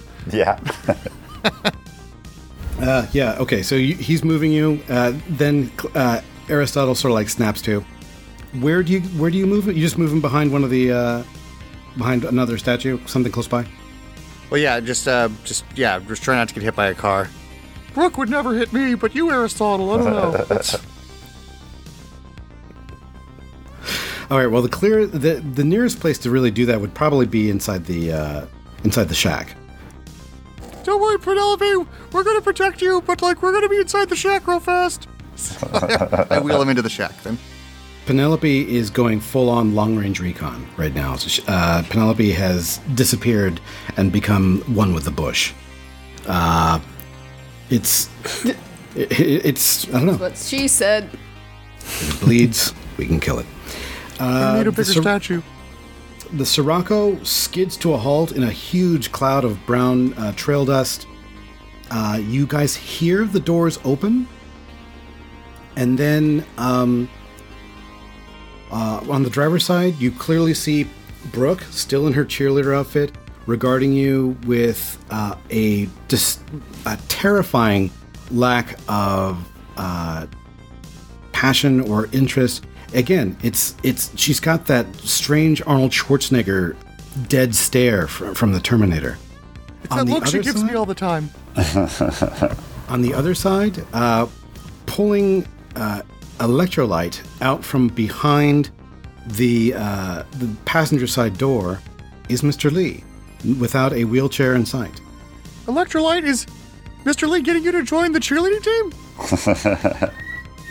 Ah, no, no, we're not. Uh, we're not going to do that. Uh, instead, what I want you guys to do is, uh, I want you all to stop screwing around, and uh, I want you to come out with your uh, hands up, uh, because uh, otherwise, uh, Electrolyte here uh, is probably going to get very, very hurt, and he's got. Uh, He's got a job to do, as the plastic portion of my brain has uh, informed the meat part. Uh, yeah, so we, um, that'd be great if, uh, if you all could uh, approach the Scirocco. Uh, and uh, my associate, Brooke here, we will take you guys back to the, uh, the uh, silo, and we will get this uh, party uh, finished off. Well, if he doesn't need a wheelchair, I don't need a wheelchair. And Aristotle tries to stand up and collapses. Aristotle! Yeah, uh, that uh, you should have been. Uh, you should have uh, had a little relaxing treat inside the the Builder Boy, but unfortunately, uh, didn't seem to happen. Not this time. Uh, maybe uh, if you decide to join us, uh, as we've been indoctrinated into the brainwashed section of the Heaven's Door cult. Isn't that right, Brooke? Brooke snaps gum. She's like, "Yeah, Damn, she's cool. Uh, so yeah, if you want to, that'd be great. Because he has a job to do. Once we get through the other side of that door, well, without, uh, I'm sure you guys know the drill. You know, all this magical toy animating nonsense is uh, geographic in origin. None of the shit will work. We need him to get all of Walter Weeby's uh, ma- magical his magical uh, toy technology to uh, to work on the other side. Otherwise, well, our paradise is going to be just a big uh, blocky ice cube floating in space, we're all going to die. So uh, that would be awful. Anywho, let's uh, let's all hop into the uh, into the car here, into the uh, what is this a VW?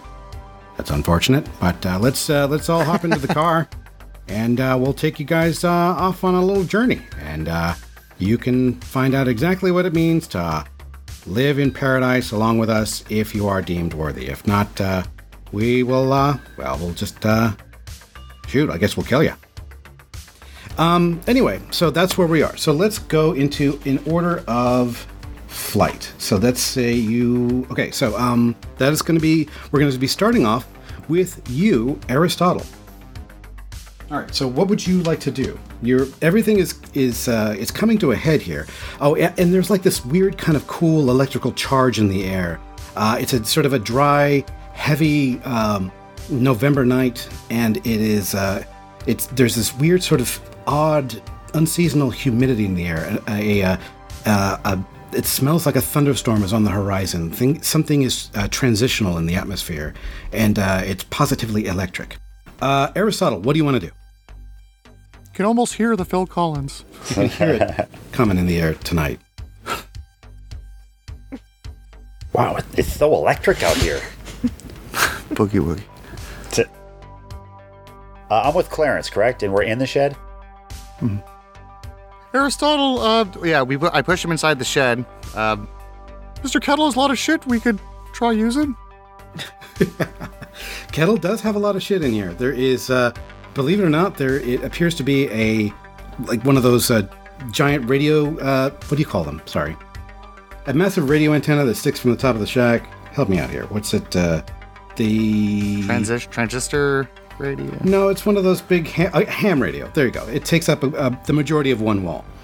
And uh, it's also hooked up to what appears to be a deliciously monochrome monitored, you know, state of the art computer. At least, you know, it's got at least maybe, you know, 520K of RAM in there somewhere. Ooh, a ham radio. I hope that it's kosher.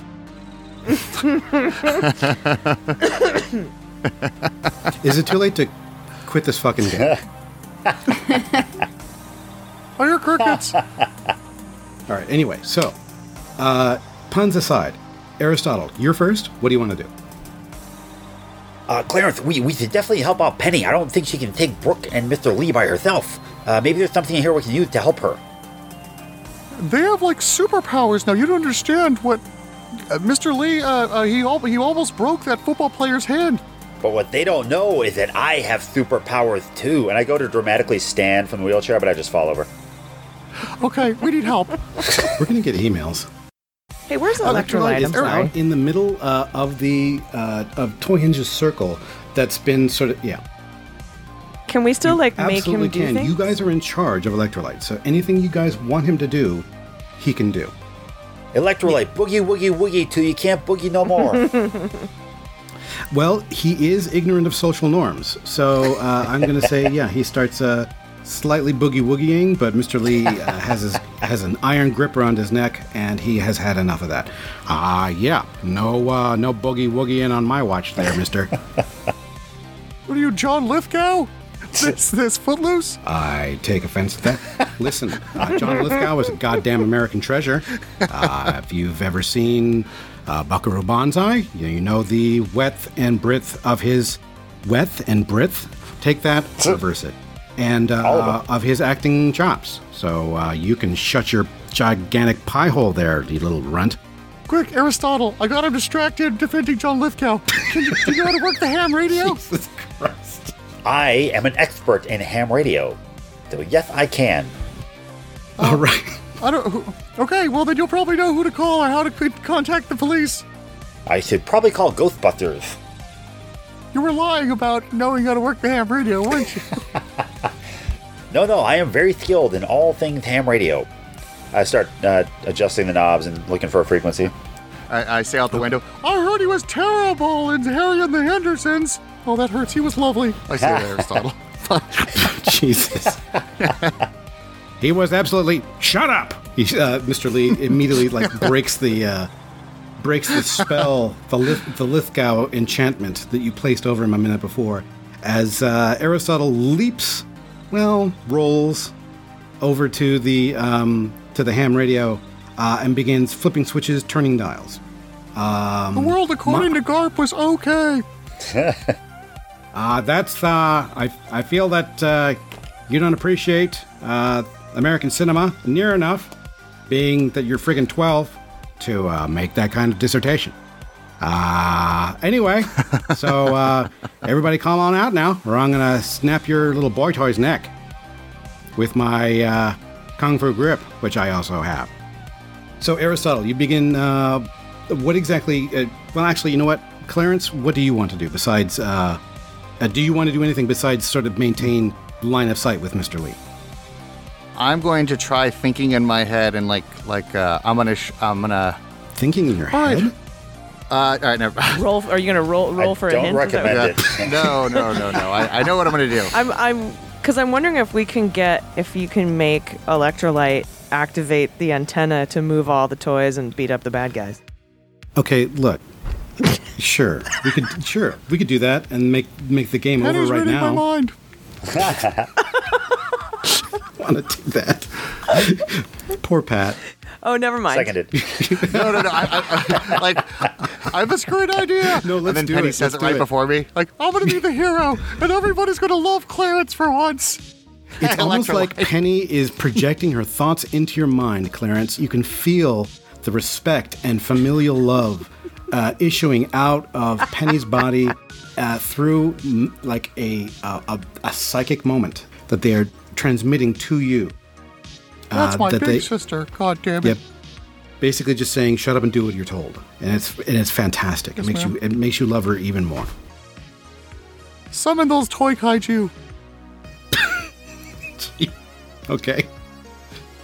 All right. So, all right. Well, let's see. I'm going to make a roll for Electrolyte's flight here. Let me see if he's going to try and figure out exactly when he's going to go. That's a one. Fantastic. Uh, so uh, basically, he's going to go right after Penelope. Um, all right. So Penelope, uh, you still get uh, you get to do something before the bad guys get to act. Uh, remember, you're not. Ex- I don't want to say that Penelope is exactly the best shot. You're much better off at bullying people and charming your way out of things uh, than you are crushing. You know, uh, than you are like a, a lethal weapon. Um, So I can't charm the gun and bully it you into shooting can't charm. properly? You're like, it's a good gun. It's a good gun. So I like. I like you. Um, no, I'm afraid not. But but you can You do have other things to do. You are. You've actually never felt this in charge. I mean, you've set people's faces on fire in the past. Uh, you know, 36 hours. You have like jump kicked people. You've you've been kind of like this crazy action hero. You've been through. You have felt rush after rush. Uh, but now you feel like the chips are kind of down. Um, Electrolyte's in a in a pinch, and you you do feel like I guess somewhat protective of him. I don't know. I don't want to. I don't want to put myself in your place. Tell me what's going on through Penelope's No, head. you're right. Uh, yeah, I'm I'm up there in the bell tower, as it were. What am I on top of? Predator? No, it's Horsey O Mine. It's basically a very, very. Oh. It's our world's uh, version of uh, uh, My Little Pony, Yeah, yeah. exactly. Except, except this is John. Th- this is sculpt. Predator describes the brony community. This is sculpted out of local granite by uh, by uh, Charles Kettle, so it looks rather disturbing and surreal. well, I mean, I'm up there with a gun, and it seemed like it was handed to me, so I think I should try to use it. I mean, unless, I, I mean, nobody's nobody's using electrolyte yet, right? Not yet. Although he, he does look he does look like he's in a considerable amount of distress uh, at the hands of uh, Mr. Lee. And Mr. Lee even Yeah. he- Mr. Lee does look like he's not in his he's not in his right mind. So um, I don't know. You can do whatever and you my want. concern is is that my concern is is that because I know I'm not a very good shot, I don't want to hit electrolyte. So I, you know, I'm actually kind of at a loss for for what to do from my vantage point up there right now. Penelope, if you shoot Mr. Lee in the brain, it'll sever the connection of whatever's controlling him. there you go. If you if you if you shoot him in the brain, it'll save him. I, I can control. I have one power. If I remember my card correctly, um, Yes. I have one power over electrolyte. and that was to make things really awkward or something. Um, Uh, so yes. Well, he Maybe elect- frequently Yeah, what's bursts into mine? song, uh, ignorant of social norms, electro reception.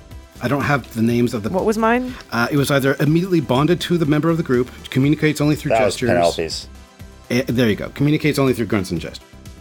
Uh, bring toys to life. Uh, to be honest with you, you can do any one of these things. I'm totally fine with any of you. He's got a number of different powers you could do.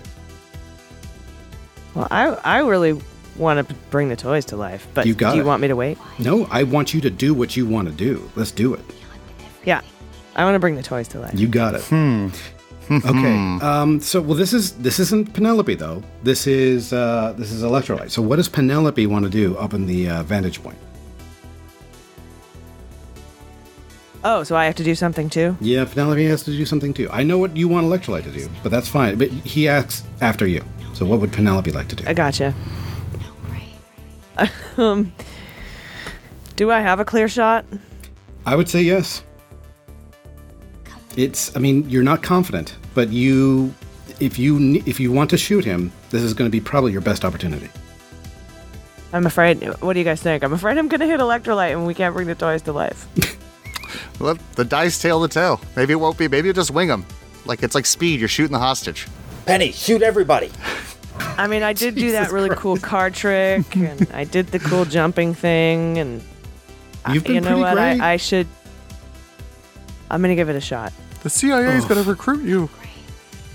I want you to roll a uh, fight roll. Which is a Well, for you, D what? that's a very good point. I believe for you, that's a d6. Six. Roll again. So I roll again. Yep, explodes. Two. Nice, eight. Okay. Mr. Lee's going to try and throw electrolyte in uh, in between you. All right. Uh, this is okay. There's a conditional success here. So you wanted to shoot Mr. Lee. All right. So Uh, this is- yeah, but like in the leg or something. well, uh, you basically you succeed, but right before you do so, uh, he actually manages to put electrolyte right between you, and it gets electrolyte in the thigh before passing through Mr. Lee and getting him in the toe. Uh, so you nailed them both, really. Uh, they're they both shout, but uh, uh, but electrolyte goes down to the ground and immediately begins clawing at the earth. His eyes roll back into his head. Uh, he is wounded. Good shot, Penny. Nine more toads to go. It's a scene from Payback. I'm gonna ask you ten questions, electrolyte. Jesus Starting to look like roast beef. sorry. Oh my god. Oh my god. So sorry. He hops around in a cor- uh, in a in a tight circle, shouting "Ow! Ow! Ow! Ow!" Electrolyte is clawing at the earth. The electrical surge that you guys felt uh, is palpable now. Uh, uh, Penelope, you can feel your hair like actually um, defying the Aqua Net within it, and uh, like l- slowly lifting up. Uh, the uh, Aristotle, you and Clarence feel the same thing. The hairs on the back of your on the back of your neck. Some of you probably have more hair on the back of your neck than others. Uh, the hairs on your arms. uh, the hairs on, there you go. Um, the peach fudge on your peach, fe- peach fudge. That sounds delicious. Uh, peach fuzz on your cheeks uh, immediately begins to stand up. Um, the sweat that you were feeling sort of, uh, it's sort of almost it gives you like a, a carpet shock uh, as you uh, feel something leap across uh, the ground of Toyhenge, connect up through you and uh, and Aristotle. It goes straight into the ham radio. Every electronic in Charles Oh, not Kettle's little hutch uh, immediately turns on. Uh, the computer, uh, it sort of like ignites. Uh, the monochrome monitor flickers to life. Um, you hear the sound of a modem activating. Yeah, Wow, yeah, wow. you guys have wa- walkie-talkies in your backpacks. They uh, they go on, and you know, some of you actually hear distant little rumbles and of of out of tune toy jingles coming through it. Electrolyte is howling in pain uh, out in the middle of the of Toyhenge. Mr. Lee is still hopping around in a circle. Brooke jumps from back behind where the uh, Scirocco was, and she lets out this deafening, "Oh my god!" Look at her butt. And she la- staring at the she screams at Penelope, "Penny, what the fuck are you doing? You're shooting Mr. Lee? You're gonna shoot Mr. Lee? Are you gonna shoot me too?" She immediately starts crossing in That is front. That is going to be a quarter in the swear jar. Shut up, Aristotle! You little nerd. Why don't you go? That one just hurt. Yeah. Well, I hope it does. Probably not as much as getting shot in the foot, though. You little geek. Why don't you go back to your little lame club in the library? She says the same thing to me all the time, Penelope, Aristotle, and that's my girlfriend. the hell are you? Shut up, Clarence. oh, she acknowledged me. Jesus. Clarence never ceases to amaze. Penelope, are you going to shoot me too? Is that what you're going to do? Are you are you some kind of goddamn like hero now? Are you some cowgirl gonna gonna shoot us all if we don't uh, if we don't like submit to your whims? She immediately like she does this uh, amazing thing. It's the Texas way, to bro. She rolled an 18. She does this patented foot stomp that is trademarked you. And she does it perfectly. The, the little bossy foot stomp that you've been using since you were eight years old. Oh, No, she didn't. Yes, she did. Penelope, come down here right now. You are not in charge of this any longer. For years, you, you have been the biggest bully. And I am sick of it. You think that, my, I, I- by the way, I haven't been like ab- abducted or whatever the hell uh, happened to Mr. Lee. Like literally, they came up to me like the other night and were like, "We want you to join our cult," and I was like, li- literally, like, okay, So cool. because I've had enough of this. I don't want you to be this jerk that you've turned into ever since we got into high school. You've been wanting to be the number one cheerleader. You wanted to be in charge of everybody. And I'm sick and tired of being your little sycophantic nudge. I want you to acknowledge that you are being a, she like looks around, you know, bites her lip for a second, a B I T C H. I'm sorry. Okay, so I'm just gonna. That just came out all at once. I've been holding it in like literally for like seven years. Oh my god, I'm totally bugging. Look, Brooke, who gives you rides everywhere in my cabriolet before you got your oh, Scirocco? oh, oh, me. great. Yeah, you're gonna bring Who up the was car. there You're gonna to bring up the your- car. Ah. Who was there to hold your hair back every time you needed to vomit up your pizza that you ate at lunch? Me. Look, Little Caesars is delicious. She's right. It is. Back in the early 90s, it actually was. Little Caesars is delicious, and nobody can eat just half a pie. Everybody knows this. It is a, it is a scientific fact. Or just one. Stop. Who always brings you your Boone's Farm when you Oh ask my for God! it when we shut go up to with parties? the Boone's Farm. Me. Oh, you always. Oh, it's like the period at the end of a sentence. You got to end with the Boone's Farm. Boom, boom. Oh, the bomb goes off. Tick, tick, boom. It's the Boone's Farm. Listen. Why do you have to be like this all the time? You always have to. You're always dragging us down. You're, you want to be at the top of this little Penelope pyramid, and all of us little princesses are at the bottom of the princess pyramid, and it sucks down here because because B-I-T-C-H-iness rolls downhill and it smells. It smells like pee. I like how she said fucking but spells bitch. Yeah. fucking stop being such a fucking B-I-T-C-H. Don't do that. Okay. Look, She doesn't spell it when she says it to me. I'm the captain, okay? And you have to listen to me. Not So forever. stop this insanity. Not forever. Drop the cult. You And help us out. These are bad guys. only if you come down from there and acknowledge that you have been a bully. You have wanted to be in charge of your friends instead of just wanting to be friends with your friends for years. And Savannah and I we are we are fed up with this. Well, too bad. I'm not doing it. Shut up. Fine, fine. She says. How she, do I shut her up without shooting her? She walks over to Electrolyte and kicks him in the shin. He howls he howls in agony. How do you like it, huh? How do you like to being kicked when you're down when something that you love, your little boy toy here, literally, if, if somebody's in pain and you can't do anything about it, you're gonna shoot me? You're gonna shoot me? You're gonna shut me up? You're gonna shoot me up?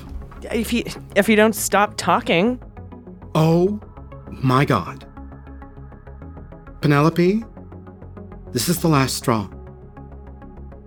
Either you come down and apologize for being a or what? total, I, or I'm gonna. She looks at, at Electrolyte. I'm gonna freaking choke him out or something. I'm gonna do something awful to him. I'm gonna stick my thumb in his in the wound that you just gave him, enjoy and and uh, see how much he likes that. I'm going to I'm going to freaking I'm going to take my car and I'm going to leave. And I will Good. never Bye. ever oh Uh, side note: uh, thumb in the wound is actually electrolyte's kink. So I roll to enjoy it. Got a 7. That's he's not that into it. I mean, it's it's it's not I mean, you can't force it. That sort of thing. All right. He'll do it if you like it. Brooke is shattered. Fine, you want to be in charge? That's just great. But I'm never, ever, ever getting my older brother to buy Boone's Farms ever again. See how much you like that. Whatever. And with that, he uh, she That takes hurts. position next to Mr. Lee, who has stopped hopping around in a circle. I was hopping around in a rhombus. Yeah. Uh, oh dear. he's rump- he's having a rumpus in a rumpus. Uh, Aristotle, the the air is uh, crackling with electricity. All the gadgets are on. What are you gonna do? Oh my goodness, it's so exciting! I've never seen so many gadgets in use at the same time. Hey, Clarence, what the heck is happening? I, I, I really don't know. There's a lot going on. There's teen drama going on outside. That gunshot was uh, was electrolyte being shot. Apparently, there's a rift between the popular girls at the high school now. That's another thing too. And uh, I, I don't know. Can, can you reach Pat on that Well, ham radio? news. I, uh, I I've managed to contact my my model car club here on the ham radio. Your model car club is the same group that uh, communicates to you on the BBS. So you managed to get into uh, the main channel, and sure enough, there's your uh, there's your number one guy using his uh, voice encoder as no- as always, uh, chicken balls. Holy shit! I forgot my chicken balls. Yeah, chicken balls, number one guy. Uh, what is your uh, Aristotle? What is your uh, code name on the uh, ham radio? oh my goodness, I can have a code name. Wow, I just been Yeah, going by I mean, you go Aristotle the whole time. You, okay. Just you just you're just uh you're just like uh Aristotle Jones. Aristotle Smith. And his address, it's his name and address, so people could just track him down. Aristotle Smith. There's Aristotle Smith. There you go. Just go by my last four of your soda. My code name is AFL. Uh, Roger that. Uh, A. A. Smith. Uh, this is uh, your old buddy Chicken Balls uh, over here at uh, the Coupe de Ville over uh, in uh, Ob- Obayono. Come back. What are you? Uh, what's going on? We're getting major distortions. Boy, I tell you, we got a, a bit of a situation over here. You think you can rally the troops and come help us out? Uh, Roger that. That's a negatory, good buddy. Uh, but I can't help you out from where I am at the moment. Uh, there's uh, some major, uh, uh, you know, don't want to give away my position. Uh, got some major chicken balls in the uh, in the oven. Want to make sure I get them before they uh, before they cool off. And nobody nobody wants cold chicken balls. Over. Ah, your metaphors. Oh, uh, that's I'm being completely uh, serious about that. Why is everybody Well, sound I tell that? you what, we uh, we we need some help over here. We've got uh, people getting their toes shot off. We've got the uh, school teachers with superhuman strength threatening us, uh, and we've got a fight amongst the cheerleaders. It is Oh, God. really a Oh, bad thing. Okay. Uh, the for a moment the uh, the devil may care uh, attitude of chicken balls, the, his signature uh, flair immediately evaporates. Uh, oh God. Okay, Aristotle. Yeah, that's that's. I, I know exactly what you're talking about. Okay. Is Oh, and I've lost my Russian friend, by the way. You've lost your you're Russian. Oh God. Okay, this is worse than I thought. All right. Uh, just so you know, uh, my name's not really Chicken Balls, um, but uh, I probably probably figured that out. No, no, it's true. It's true. Um, okay. Is there any other member of the uh, conspiracy squad uh, with you? Your little club. I've got my buddy Clarence right here. Is there anybody else? Or, I- or I don't. Uh, that's it. I got Clarence, and Is there? that's Uh, it. where's Flip? Is Flip there? Flip is dead. Flip is what? What? He's dead. No, no. Aristotle, how come you didn't tell us? My That's stepson. why he wasn't at the ceremony. Well, I mean, I'm beautiful assuming. I don't know. I haven't seen him in a while. Oh, th- okay. Thank God. Jeff? All right. I think Not it's fake Uh, no, negatory. This is uh, this is uh, chicken balls. Uh, coming back at you on uh, on this uh, previously on uh, empty channel. Listen, uh, uh, pardon my uh, emotive uh, release there. I just uh, had a moment of uh, sheer panic and terror. Listen, you need. Okay, so you've got clearance there. Um, do you guys know anything about your current location? Where are you? Uh, we are in a shed of some sort. Clarence, what's our clearance? We're at Mr. Cuddle's uh, shed. It's my Toyhenge. Ask him if he's also heard a Russian girl on his radio. You found Kettle? You found Kettle. Thank God. All right, good, good, good. Listen, I think we found Kettle. you didn't. You, no, you found you found Charles Kettle. You you found him, like I told you to, literally 72 hours ago. That was like Oh, literally yes, the yes, first I mean, hint that found I gave you in this goddamn show. All right, anyway, listen. okay, so you're at Toyhenge. Fantastic. There's um, oh, if Flip or somebody else was there, I, I know they would know this. Uh, there's a, i- it's an old Indian burial ground, a Native American sacred site.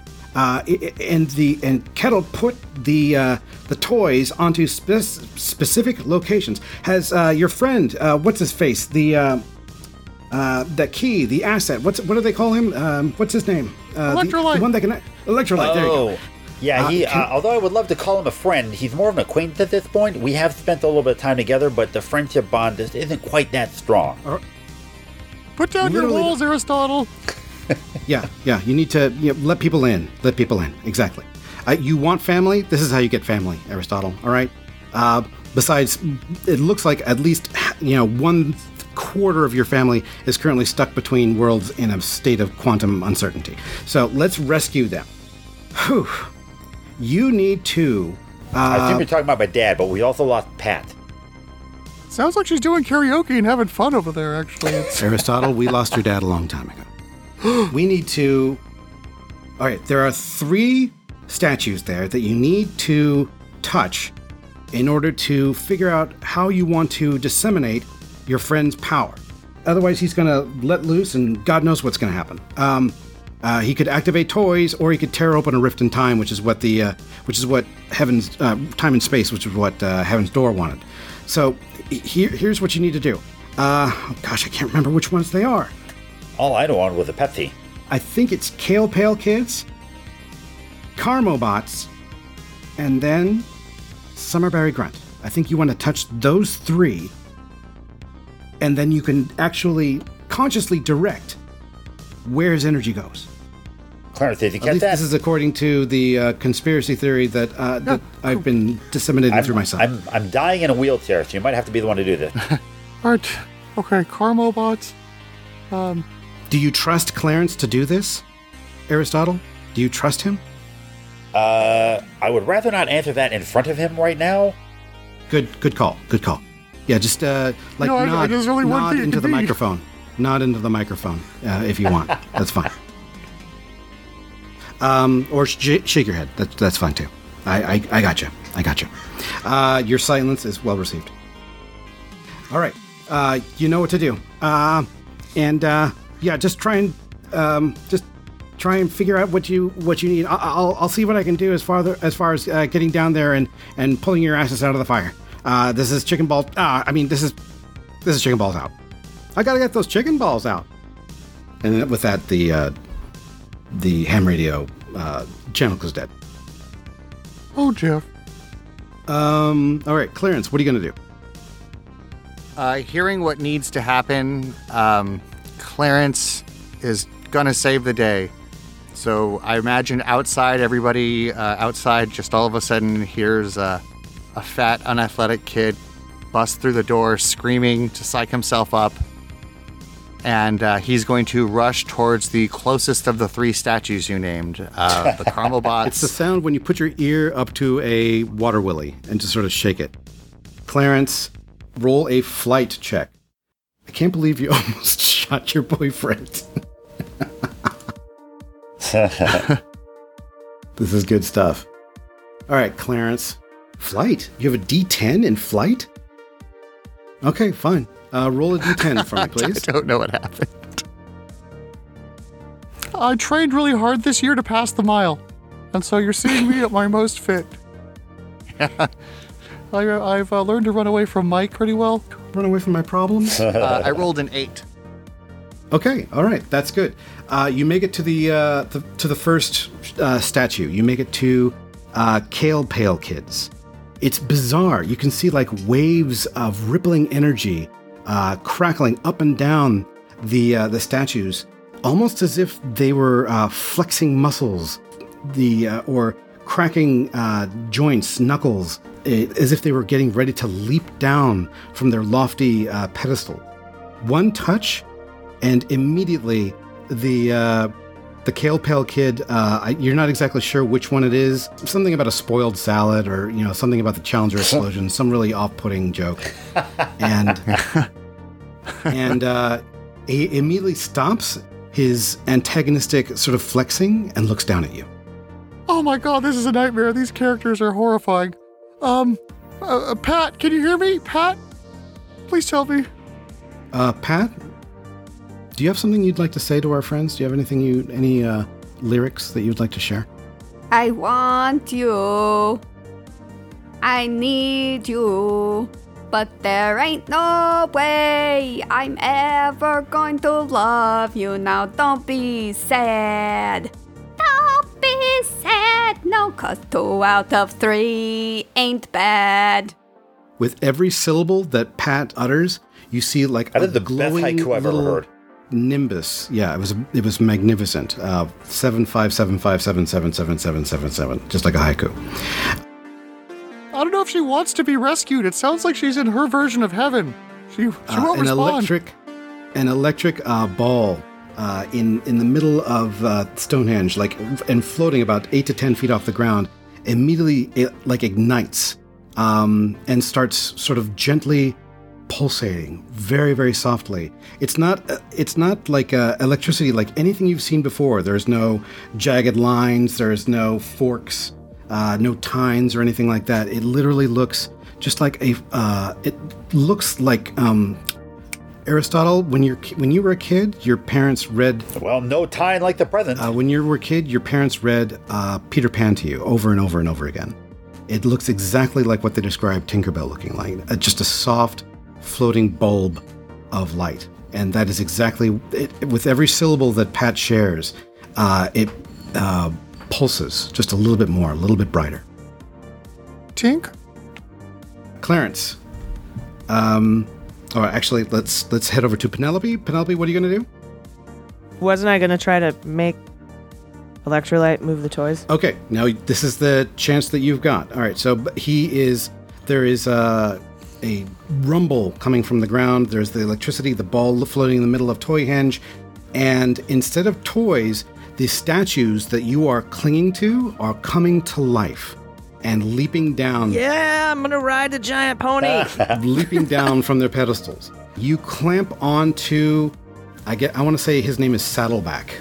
That's a that's a Phoenix joke. Um, and uh, with a Damn it! I was hoping his name was Genuine. with a with a muddy crunch, the granite statue lands in the ground with you firmly attached to his uh, thews, to his back. I don't know. With and, and he flexes his nutty little Pegasus wings, and immediately charges Mr. Lee.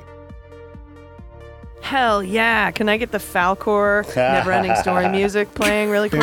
Yep, absolutely. Turn around, and that's basically what happens. um, the uh, the statues, all save for one, uh, begin leaping down from their pedestals. Uh, the first one to hit is, of course, Horseo Mine. Mr. Lee is going to try and dodge. But Horseo, oh my god, Horseo Mine fucking uh, rolled a 20. Oh my god, Mr. Lee's dead. Mr. Lee goes flying. Um, he sails a good 10 to, uh, 10 to 15 feet towards the edge of the loop. Uh, Oh my god, he can then- fly too? Yeah, he can fly. Uh, he well, he flies and mainly does this uh, this uh, doll roll uh, against the base of one of these pedestals.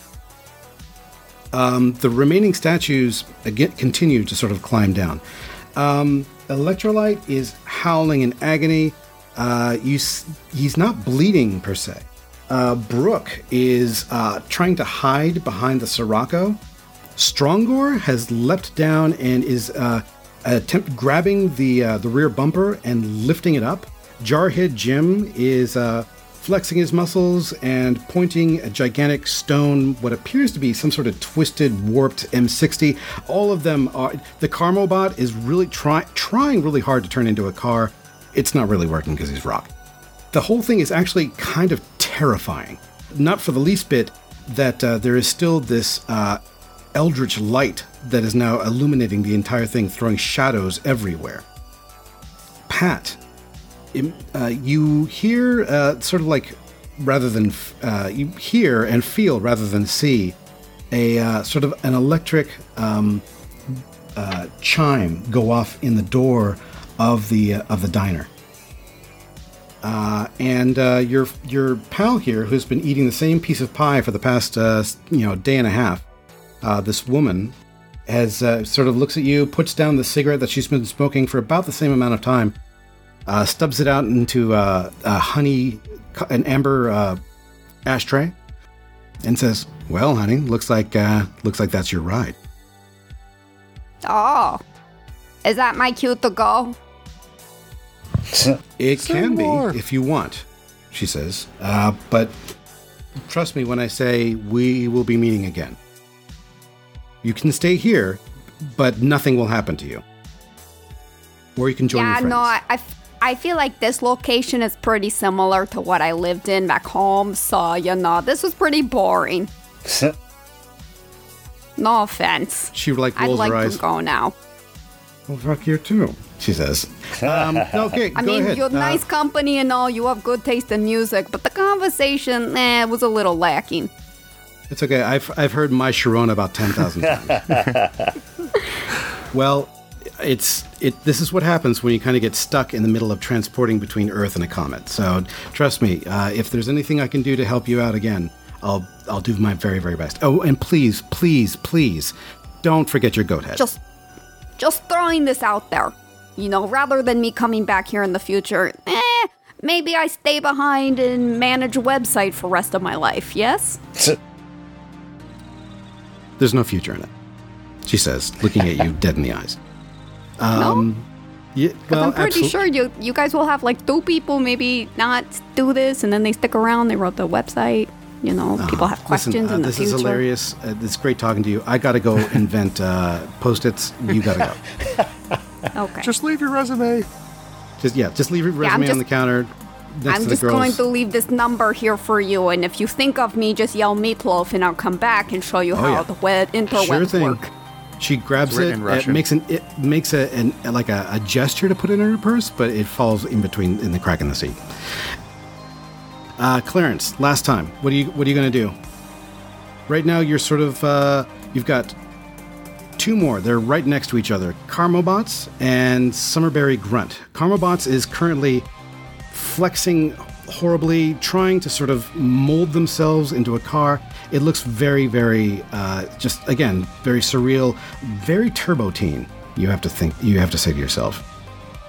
I want to uh, run out with chocolate still smeared all over my face from earlier, not being cleared off.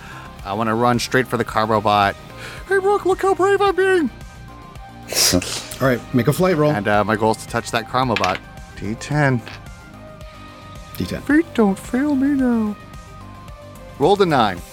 Beautiful. Roll it one more time. Look at this fancy running I'm doing. I rolled a four. Fantastic. You run across in slow motion. You can hear sort of Pat Benatar's "We Belong to the Night" uh, sort of i- i- in in the background as you slap uh, the backside of the Carmobot, which immediately undergoes a sort of uh, an oral transformation. Same thing with Summerberry Grunt, which looked like which looked nothing like the crazy amalgam of toys that you remember from the silo, but it's still terrifying, and Kiwi. surreal. Yeah, exactly. And the two of them sort of like they uh, they kind of link eyes along with the Kale Pale Kid, which is uh, next to uh, standing next to their pedestal. They sort of freeze and lifted their arms up into uh, kind of a crooked Y. Again, they're not sculpted particularly well. This huge nimbus of ball lightning widens into uh, what appears to be a glowing quadrilateral, three dimensional doorway. And you guys hear the sound of a charming little bell and a familiar silhouette as Pat. How do you want to enter the scene? Um, I'm gonna come stomping out, still listening to Meatloaf. Moonwalk, I'd damn love it. to have a Walkman on me. And I'll, I'll go for my all time favorite Meatloaf song. Oh, wasted youth is better by far than a wise and productive old age. You're just making shit up now. That's not a real. You're just thing. reading German folklore. That's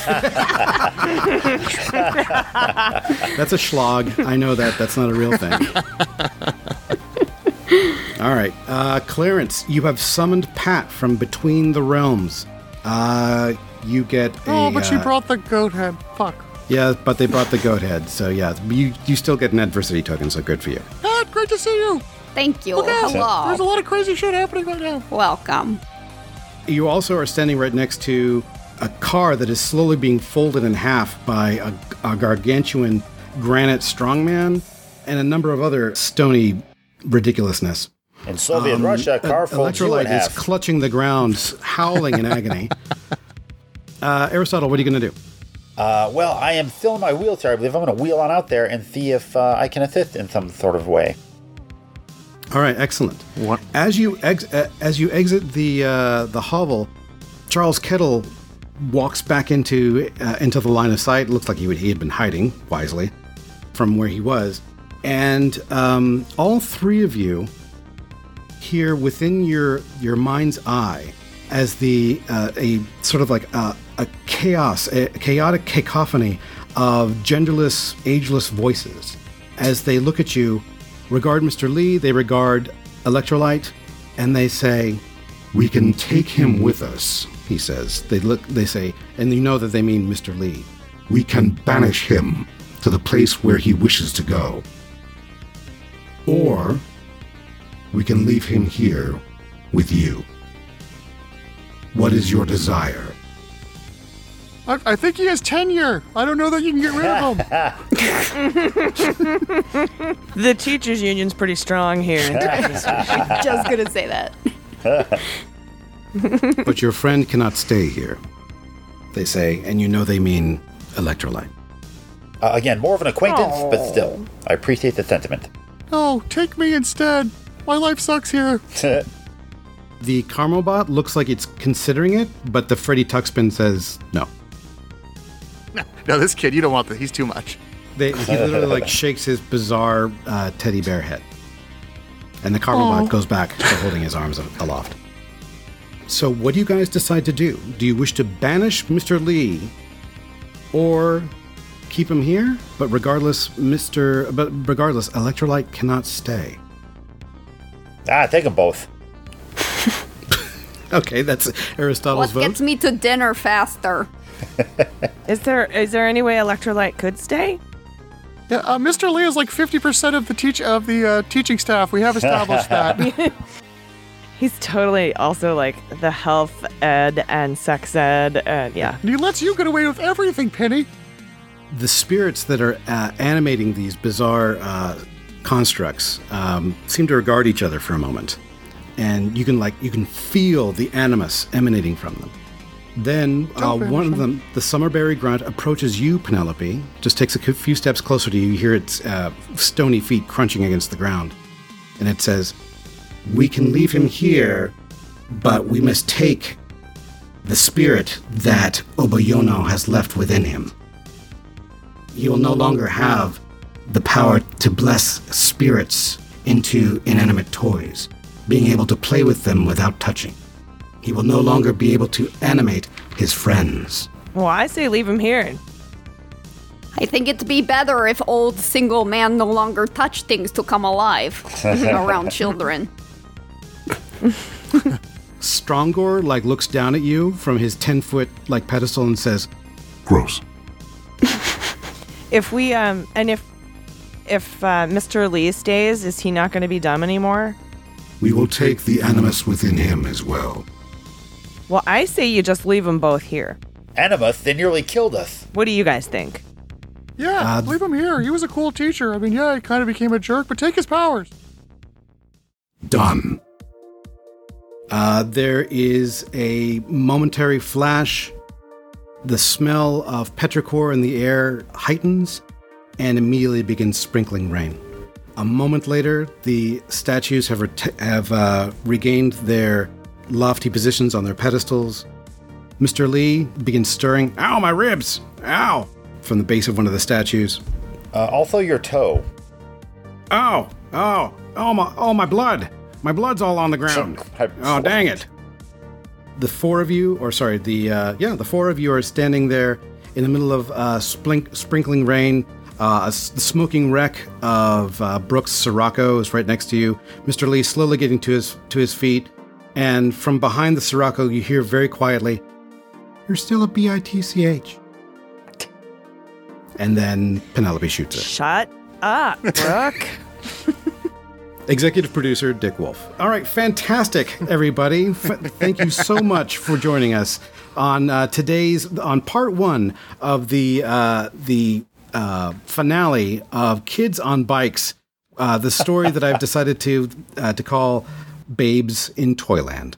Um, thank you all so very, very much. This has been so incredibly fun and and uh, such a great learning experience for me, especially. Um, but uh, I, now it's time for uh, time for us to say goodbye.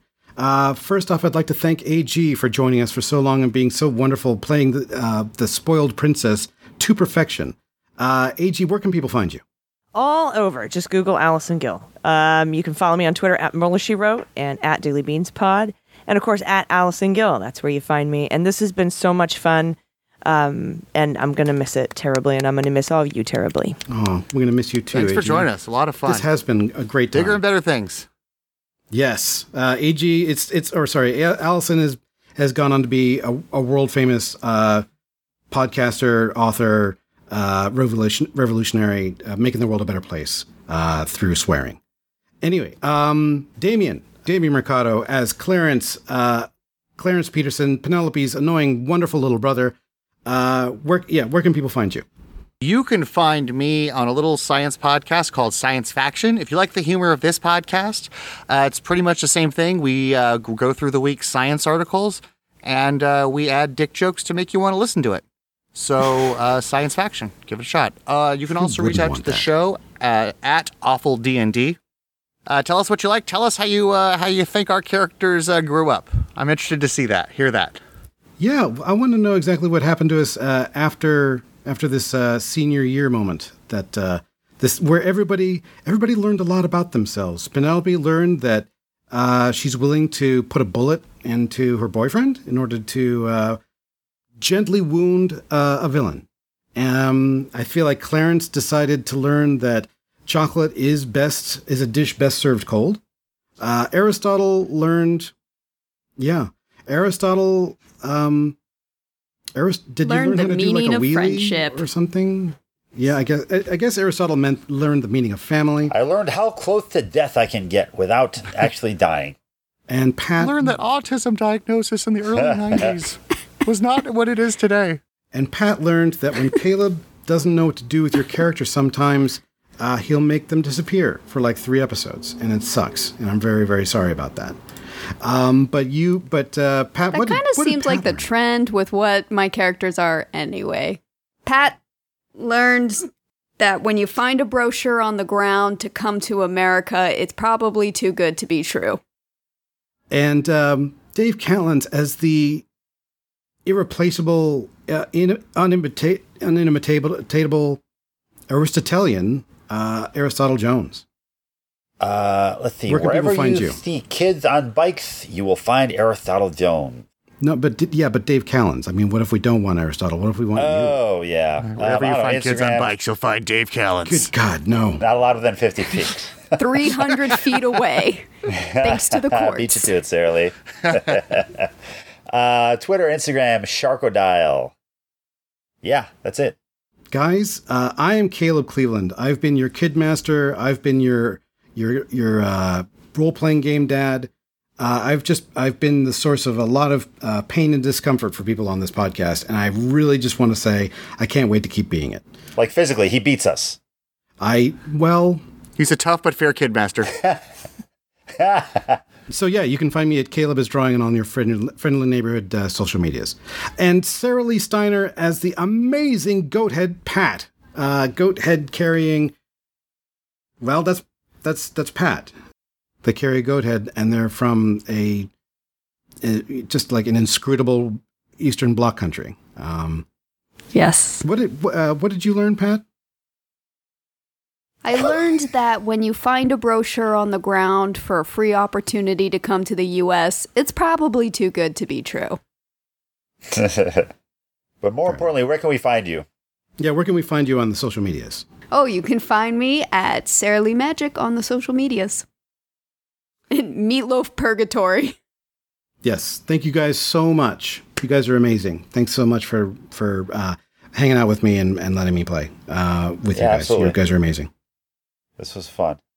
Thank you for wrapping it up. And there's still a second part. Catch uh, catch what happens next time when we conclude the second half of what and find out what happened to Chet, to to Chaz, Flip, and It uh, trust me, it'll be just as terrifying. Goodbye. bye. Hey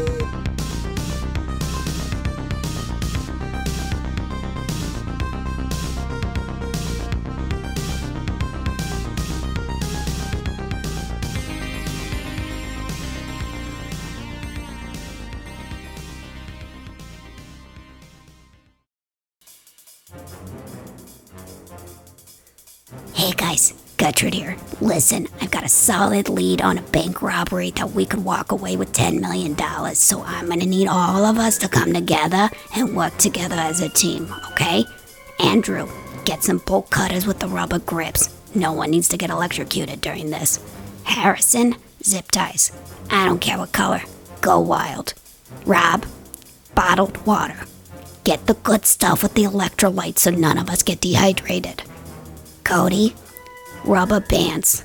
Thick ones, please, not the cheap skinny ones that snap when you try to stretch them more than a centimeter. Anthony, can you get some ski masks?